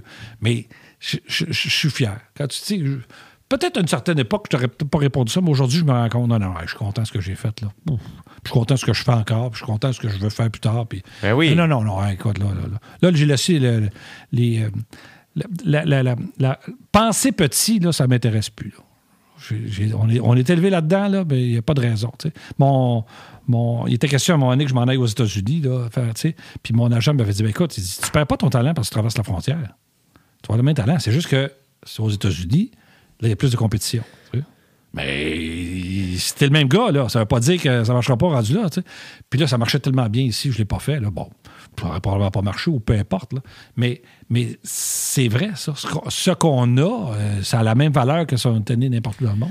Oui, puis après ça, traverser aux États-Unis, des fois aussi, je pense qu'il y a quelque chose d'impressionnant dans l'idée. Tu sais, je pense que quand il y a des... Tu sais, tantôt, tu parles des vedettes internationales à ton talk show. Même moi, le réflexe, c'est de faire « Chris, c'est big ». Ben oui. Parce que c'est une grosse culture. Mais moi, c'est pas l'argent. Mais c'est sûr, l'argent, c'est invitant pareil, parce que c'est des sommes monumentales, mais c'est plus le bassin de population, tu sais. C'est ça. Quand tu fais une émission ici, là, le monde, ils reviennent. Pourquoi? Parce que notre bassin, il n'est pas si grand que ça. Aux États-Unis, c'est sans fin. C'est fou. Tu peux recevoir quelqu'un à tous les 5 ans. Tu peux recevoir du monde, ça fait 3-4 ans qu'ils n'ont pas fait de TV. Ouais. Ici, ça se peut pas, là. Tu sais? Fait que c'est ça qui est... C'est ça qui est fantastique. Tu peux faire un talk show 20 ans aux États-Unis, 25 ans, sans problème. Tu vas avoir du monde. Il y en a. Des stars de cinéma qui sortent à peu près pas. Quand ils sortent, c'est un événement. Fait que tu reçois Harrison Ford, là. Ça n'a même pas besoin d'être bon. C'est Harrison Ford. Oui, c'est ça. C'est vrai, tu sais. Des fois, c'est une autre affaire. Des fois, là, tu sais, Kimmel, il reçoit du monde. Tu dis, il ne s'est rien passé. Non. Mais c'est écœurant de le voir lui ou de la voir elle. Ouais. Tu dis, wow, Madonna, elle va faire une interview à notre âge. On va le voir encore, là. Mais tu sais, on fait, ah, c'est Madonna, ben, plus moins maintenant, mais tu sais, quand elle était hot, oui. Là, juste de l'entendre parler. Comment est-ce qu'elle s'habille? Comment est-ce qu'elle est dans la vie? Es-tu fide? Juste ça, c'est assez. On n'a plus ça ici. Tu n'as plus l'effet de « wow » de quelqu'un. À part de quelqu'un qui commence, là, tu vas l'avoir, mais ça ne dure pas longtemps. Parce que si tu fais un hit avec, toutes les autres shows vont l'inviter, puis il va faire des tournées. C'est ça. Qu'est-ce que tu consommes comme télé, toi, aujourd'hui? Est-ce que tu es un gros consommateur? Oui, beaucoup de séries. Moi, je regarde beaucoup de séries. Surtout des séries. Des séries télé. Les séries américaines, britanniques, internationales, canadiennes, québécoises. Les Britanniques sont solides en esti, je trouve. Ben, je te dirais que ce qu'on fait ici, là, et ça, pour le monde, c'est difficile à comprendre, tu sais, mais comment je vais expliquer ça? Quand on dit qu'on n'a pas les moyens ici de faire des choses, là, c'est parce que ce que ça veut dire, c'est qu'on fait tout vite. C'est quand on tourne, mettons, tu fais un film aux États-Unis, tu vas tourner peut-être 2 minutes dans ta journée. Ici, tu vas en tourner 5-6. Pour que le monde écoute, on fait 5-6. Tu vas en tourner 8, une émission 10 peut-être, 12. C'est énorme parce que 12 minutes, c'est 12 minutes dans le film, mais c'est 12 minutes filmées comme ça. Après ça, tu vas le filmer comme ça, pas tu changes l'éclairage. Ouais. Donc, On n'a pas de temps de se préparer. L'acteur, ils vont attendre qu'il soit prêt. L'acteur, il est dans sa loge, dans un film américain. Puis là, il y a une scène difficile à faire. Okay, on va tourner à peu près une demi-heure. OK? Au bout d'une demi-heure, mon gars, il apporte. OK, quand vous êtes prêts. Là, il se met dans l'état, il sort. Là. Ici, t'es là, on change d'éclairage. Oui, c'est-tu beau? Ça? OK, on tourne. Bang, tu le fais. C'est tout, t'es tout le temps l'acteur, c'est le dernier qui embarque, puis lui, il faut qu'il livre. Puis c'est extraordinaire ce qu'on fait ici avec les moyens qu'on a. Moi, ça, c'est ce que j'admire le plus des acteurs et des actrices. Le peu de fois que j'ai joué, moi, je me constate pas comédien. J'ai eu la chance d'être invité quelques fois. Mais c'est de faire... je me souviens, la première fois que j'ai rencontré Pierre-Luc Funk, c'était quand j'étais à l'école de l'humour. Il y avait des gens dans ma classe qui tournaient un truc, puis ils avaient accepté Funk de tourner dans leur affaire. Puis Pierre-Luc travaillait déjà, tu sais. Puis moi, j'arrive, puis je suis comme... Mais ce gars-là est plus jeune que toutes nous autres. Qu'est-ce que c'est? Puis là, il niaisait avec moi, là, puis je vois un gars qui se faisait intimider d'une école secondaire. Puis là, il niaise avec moi. Là, le réalisateur, comme, attention, on tourne en 3, 2. Il est encore en train de niaiser. 1. Et là il devient une autre personne. Ouais. Je me souviens être derrière la caméra faire... Mais je suis incapable de faire ça. Incapable. C'est un métier, là... Oui, mais c'est un acteur exceptionnel aussi, Pierre-Luc, là. En plus, là. Mais on dirait, il me fait beaucoup penser à toi. Ben, on a la même énergie. De par son parcours aussi, tu sais. Ouais.